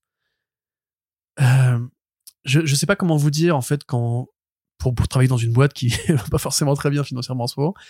Euh, enfin pas forcément, je parle de, du côté rédactionnel, mais du côté cinéma. Euh, quand vous êtes dans une boîte qui va pas très bien, tourner neuf épisodes avant de avant de mettre le nez dans le projet et de dire mais attends ça nous plaît pas, viens on reprend tout à zéro. C'est un gâchis de pognon mais monumental, c'est un gâchis de temps monumental et en plus c'est pareil, il va falloir du coup prolonger les contrats des acteurs parce que si tu, repars à zéro, faut prolonger la disponibilité des acteurs. Euh, en plus, ils ont cédé sur les droits scénaristiques, donc du coup, enfin, avec le WGA, donc le budget va même repartir à la hausse. Euh, il faut imaginer quand même à quel point c'est géré n'importe comment Marvel Studios pour que les mecs aient cet éclair de génie de se dire, mais attends, là, on est en train de faire une série qui ne nous plaît pas euh, au bout de la moitié du tournage. Donc voilà, ils vont, ils vont reprendre tout à zéro. Probablement que ça n'aura pas du tout la même gueule. On repart sur un bon gros chaos de production Ouais. comme on aime, tu vois, où du coup il y aura des épisodes avec des scènes qui ont été tournées avant et des épisodes qui ont été tournés après, peut-être des chants contre chants comme dans Fantastic Four. Euh, Il y aura des épisodes qui vont garder en entier, mais où ils vont ajouter des éléments de liant pour faire plus série télé en une prise et pas procédural en hebdomadaire. Euh, ils vont bouger des éléments, ils vont rajouter des personnages, et voilà. C'est du coup ce sera une Snyder Cut en quelque sorte euh, de Daredevil, puisqu'il y aura une première version de la série qui aurait été à moitié pensée dans telle direction, et une deuxième version où les producteurs auront dit attends non, on va refaire la même, mais on va changer tout le montage et on va rajouter plus d'éléments. Voilà, exactement comme quand Whedon on lui a dit rajoute des vannes, rajoute des vannes, rajoute des vannes et cut toutes les saloperies snyderiennes euh, avec les dieux qui font Ah, ah, ah. Euh, parce que c'est vraiment ça, hein, c'est aussi con que ça. Et donc le papier plus général du Hollywood Reporter concluait sur on ne fait pas des séries télé comme on fait du cinéma, il faut que Marvel Studios change de braquet, engage des showrunners et arrête de croire que le producteur tout puissant au sommet de sa pyramide avec sa casquette de, baseball peut tout superviser parce que ce n'est pas le cas. Kevin Feige ne peut pas être sur tous les fronts. Kevin Feige n'est pas réalisateur. Kevin Feige n'est pas scénariste. Kevin Feige n'est même pas artiste. C'est un producteur. Son but à lui, c'est de faire de la moulaga en gérant les artistes. Et bah là, il a plus d'artistes. Donc du coup, qu'est-ce qu'on fait? Bah, il faut aller en chercher. Et donc, bah, ça pro- veut probablement dire qu'en fait, euh, il va y avoir beaucoup d'annulations de séries qui ont été commandées, euh, de séries qui avaient été commandées pour faire plaisir aux actionnaires, pour dire regardez, on a des trucs qui arrivent. Et exactement comme chez Disney où il y a une, euh, chez Star Wars où il y a une grosse crise du côté attendez, on ne fait que des séries Star Wars qui coûtent un bras à chaque fois et on n'a que deux bras. Et en fait, on fait plus de films Star Wars alors que c'est là qu'on fait du pognon et c'est là qu'on fait le merch et c'est là qu'on fait bah, le, le- le Star Power de Star Wars. Euh, Il y a une vraie crise chez Disney en fait de- des- des idées. Hum, hum, hum. Et donc, bah, il est temps que ça change, quoi, parce que effectivement, qu'on soit fan de Star Wars ou de Marvel en 2023, bah, j'ai pas l'impression qu'on se régale beaucoup. Non. Voilà. Bah, t'as eu euh, Guardians 3, quand même. Oui. Heureusement qu'il y a eu Guardians 3, C'est vrai, non, non, clairement. Il y a la série Moon Girl de Lawrence Fishburne qui est vachement cool. On vous l'a conseillé sur Disney+. Et si Spider-Verse, hein, bien euh, entendu. euh, la- mais l'animation, Ça, quoi. c'est Sony. T'as l'animation, oui, mais c'est vrai. Mais c'est, t'as, t'as l'animation, et heureusement qu'il y a l'animation, quoi. Parce que de ce côté-là, euh, vraiment, les côtés, vraiment, tu sais, ce, ce côté vraiment, bah, en fait, maintenant, on va, on va faire des pilotes, et on va faire des bibles, et en fait, on va faire des vraies séries télé. Et il y avait vraiment ça- ce, ce passage de l'article, du, du Hollywood Reporter où c'était, il disait, ouais, peut-être qu'il aurait fallu quelqu'un de, de, de créatif à la tête des projets, Ouais. tu vois, et tu fais, mais vous êtes, mais enfin, tu dis ça en 2023, tu te dis, euh, vous avez vécu pendant quatre ans là à monter ces projets-là. Mais ça s'est vu, hein. Ouais, ouais, bah ouais, ouais, clairement, c'est ça, mais tu dis que c'est, Clairement, c'est c'est- une série sans tête, par exemple. mais c'est Euh, lunaire, mais c'est tellement lunaire. Euh, mais, quelque part, moi, j'essaie de voir le, le, le, le verre à moitié plein et de me dire, bon, bah au moins, maintenant, ils se décident à faire réellement des séries télé. Et au final, la, la seule, en plus, tu t'aperçois que le seul projet, il y avait vraiment une sorte de vrai showrunner, euh, tête Quoi, créative. Non, She-Hulk, du coup, vraiment She-Hulk. Ah oui, en oui, fait, en tant que tel. Jessica Gao. Ouais. Et en fait, bah, c'est parce que c'est la seule série qui, techniquement, euh, ressemble réellement à une série, avec euh, l'approche Oui. vraiment d'avoir des Oui, oui, c'est épisodes euh, que limite. parce euh, qu'en fait, elle prend dans un matériau qui était déjà plus conçu pour Ouais. être une série à la base. Ouais. Alors que justement, moi, s'ils avaient fait Moon Knight après cet éclair de lucidité, je pense que, et encore une fois, tu je pouvais vais, le faire à façon. je suis prêt à me euh, taper encore une fois sur la gueule avec tous les mecs qui ont aimé cette série. C'est de la merde et c'est une série qui est complètement patchwork.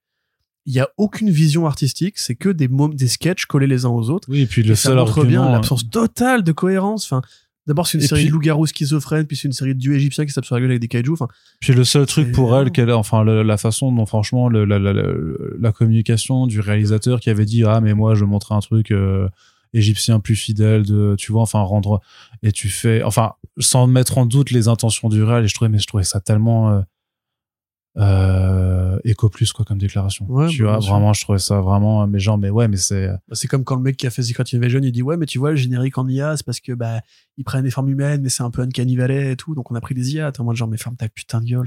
c'est clair Arrête, tu voulais juste jouer à ouais. sorcier avec une technologie futuriste c'est tout. Bon, du reste, du côté de la série télé aussi, juste une nouvelle importante, Max arrivera en France à l'été 2024, c'est bon. Oui. Une version française donc de la plateforme Feu HBO Max qui s'appelle juste Max maintenant, euh, qui sera euh, du coup payante, hein, bien entendu, donc euh, elle ne sera pas libre Ah bon Max, euh, celle-là. de- Et pourtant moi je vais la voler. Et pourtant, il y en a qui l'auront vu, euh, qui l'auront vu se faire voler, voler, ouais, ouais. clairement. Mais bon, ça, le, le, le pass Warner sur Prime Video, ils avaient annoncé que ce serait jusqu'à fin 2024, donc il y aura cette période d'entre deux où les deux offres coexisteront.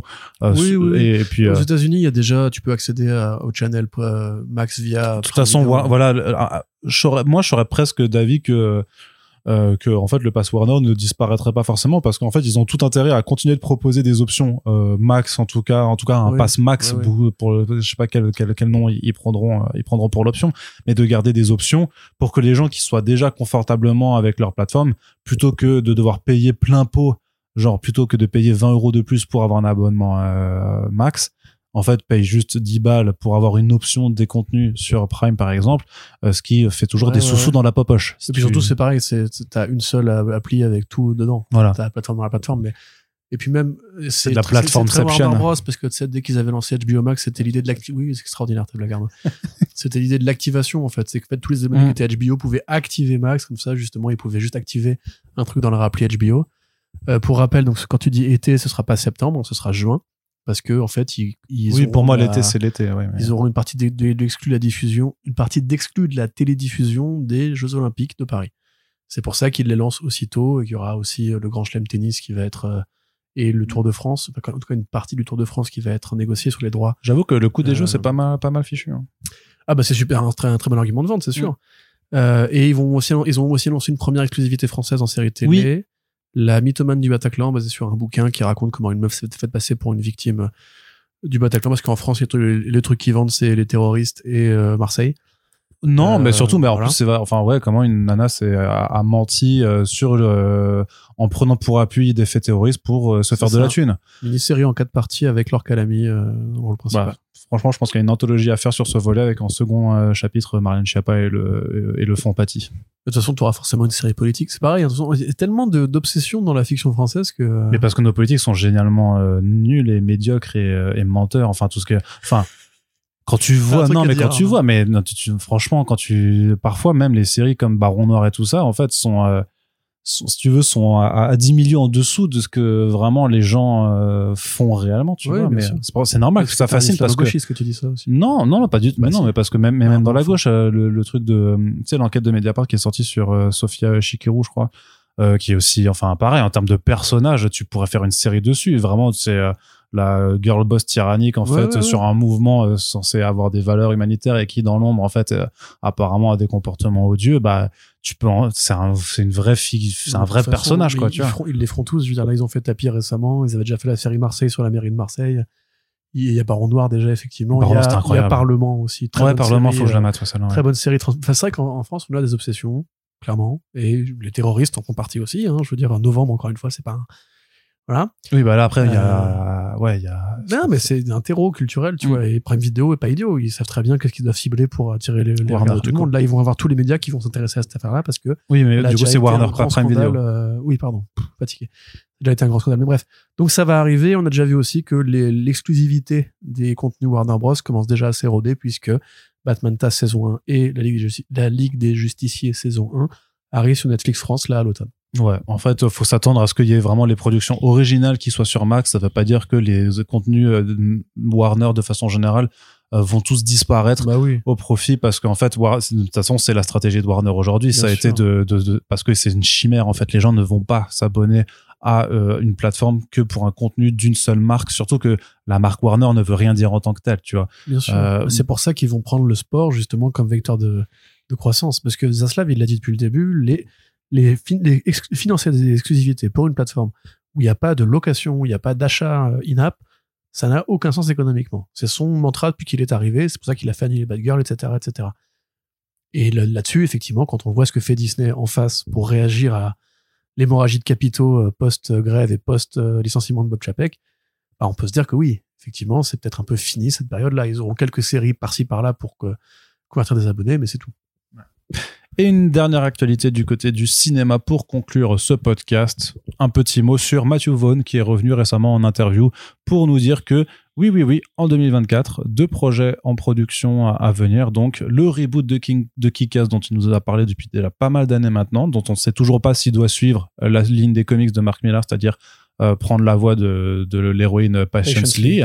donc euh, afro-américaine de 40 ans, euh, dont le... Vétéran du Vietnam, du du, Vietnam Viet- de l'Afghanistan. de l'Afghanistan quand même euh, dont le mari s'est barré euh, en la laissant seule avec un gosse à charge et qui décide en fait de bah, de reprendre le costume de Kikas Ouais. et d'aller euh, euh, Tabasser les cartels, puis prendre la tête bah, des surtout cartels. prendre la thune des cartels quoi pour au début hein, ça elle veut leur prendre Oui, la thune pour sûr. bah, pour aider les pour payer pour bah, juste pour se payer sa vie et, et, les études de sa fille enfin l'école de sa fille et qui bon gré mal gré bah, va être prise pour cible et va finalement ouais devenir vraiment une figure de lutte contre des groupes armés euh, contre laquelle elle va quand même euh, bien bien galérer elle s'en prend elle s'en prend quand même plein la gueule au final dans les comics ça attire l'attention de Hit Girl pour aller vers le petit crossover euh, Kick-Ass versus Hit Girl euh, on sait toujours pas si ce reboot là doit prendre cette direction parce que lui il dit vraiment je veux réinventer Kick enfin Kick-Ass a dynamité les films de super-héros à l'époque euh, Mm.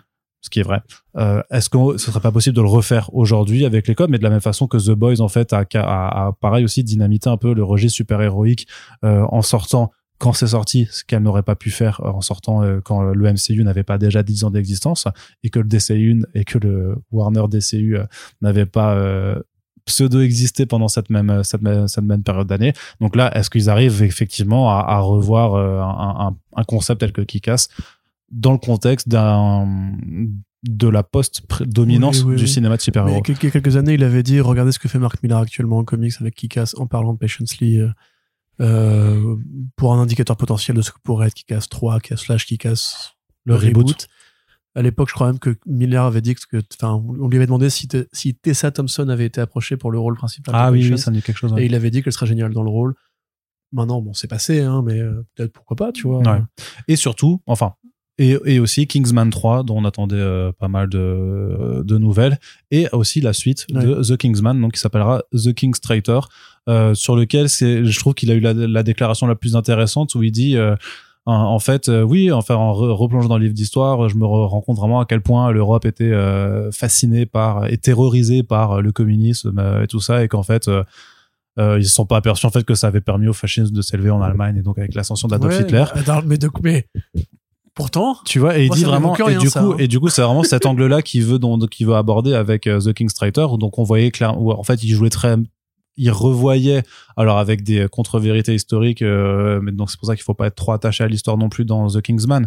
Mais euh, en fait, où dans la scène post-générique, tu voyais effectivement euh, Adolf Hitler qui rencontrait Lénine euh, notamment, et ça faisait vraiment scène post-générique façon Thanos, quoi. Oui. Donc, puisque dans The Kingsman, c'est vraiment l'histoire revue à la sauce comic book movie en présentant des grandes figures géopolitiques comme des vilains de comics, quoi. Donc, si tu adhères à cette proposition et que tu euh, c'est très série B, quoi. voilà et que tu mets de côté euh, la vraie histoire euh, ça moi je trouve que ça c'est bien regarder là ils le font vraiment comme ça c'est-à-dire en disant bon bah comment Adolf Hitler est monté au pouvoir avec en fait le soutien de la bourgeoisie anglaise euh, sachant que donc dans sa déclaration il dit bah c'est marrant parce qu'en fait je pense qu'on peut très bien faire cette histoire euh, qui reparle du passé, mais avec euh, des thématiques très actuelles, puisque aujourd'hui, je trouve aussi qu'il y a beaucoup de, de sujets sur lesquels on, euh, tout le monde semble effrayé ou je sais pas quoi, et ce qui fait que, bah, en fait, ouais, il y a des montées de, de la montée de l'extrême droite à peu près partout, en fait, que ce soit aux États-Unis, que ce soit en Europe, que ce soit enfin littéralement partout.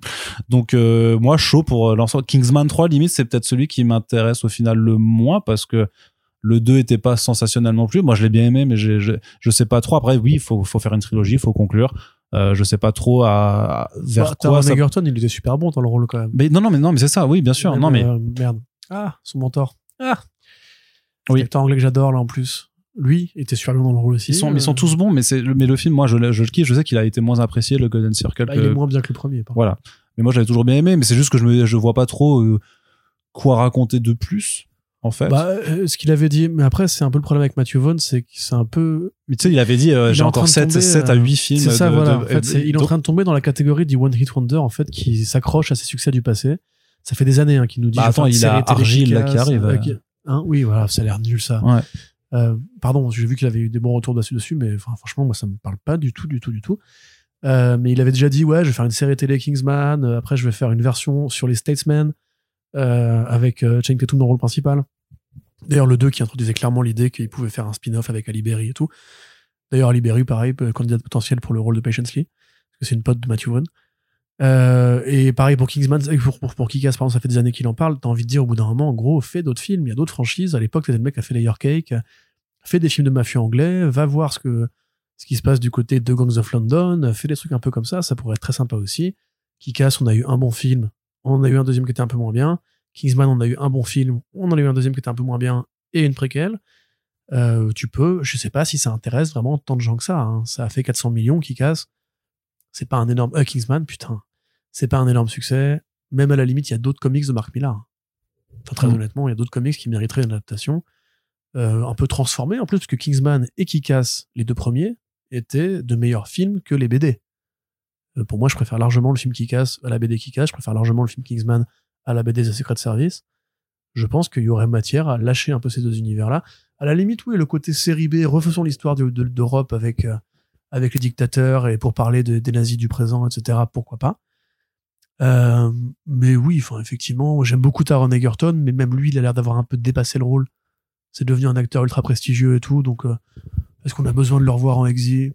Moi, pas Pour le, pla- ouais, pour le plaisir, Pour le mais euh, plaisir, pas par plaisir. nécessité, quoi. Bah, S'il en refait un du niveau du 1, avec plaisir. S'il en refait un du niveau du 2, on peut s'en passer. Qui s'amuse avec la caméra, en tout cas, parce que ça reste toujours plutôt bien filmé, je trouve. quand Après, même. dans le 2, il y a beaucoup trop de bastons, à mon sens. Beaucoup trop de bastons, caméra libre et tout, qui fait qu'en fait, à la fin, ça devient un peu indigeste, quoi. Ouais.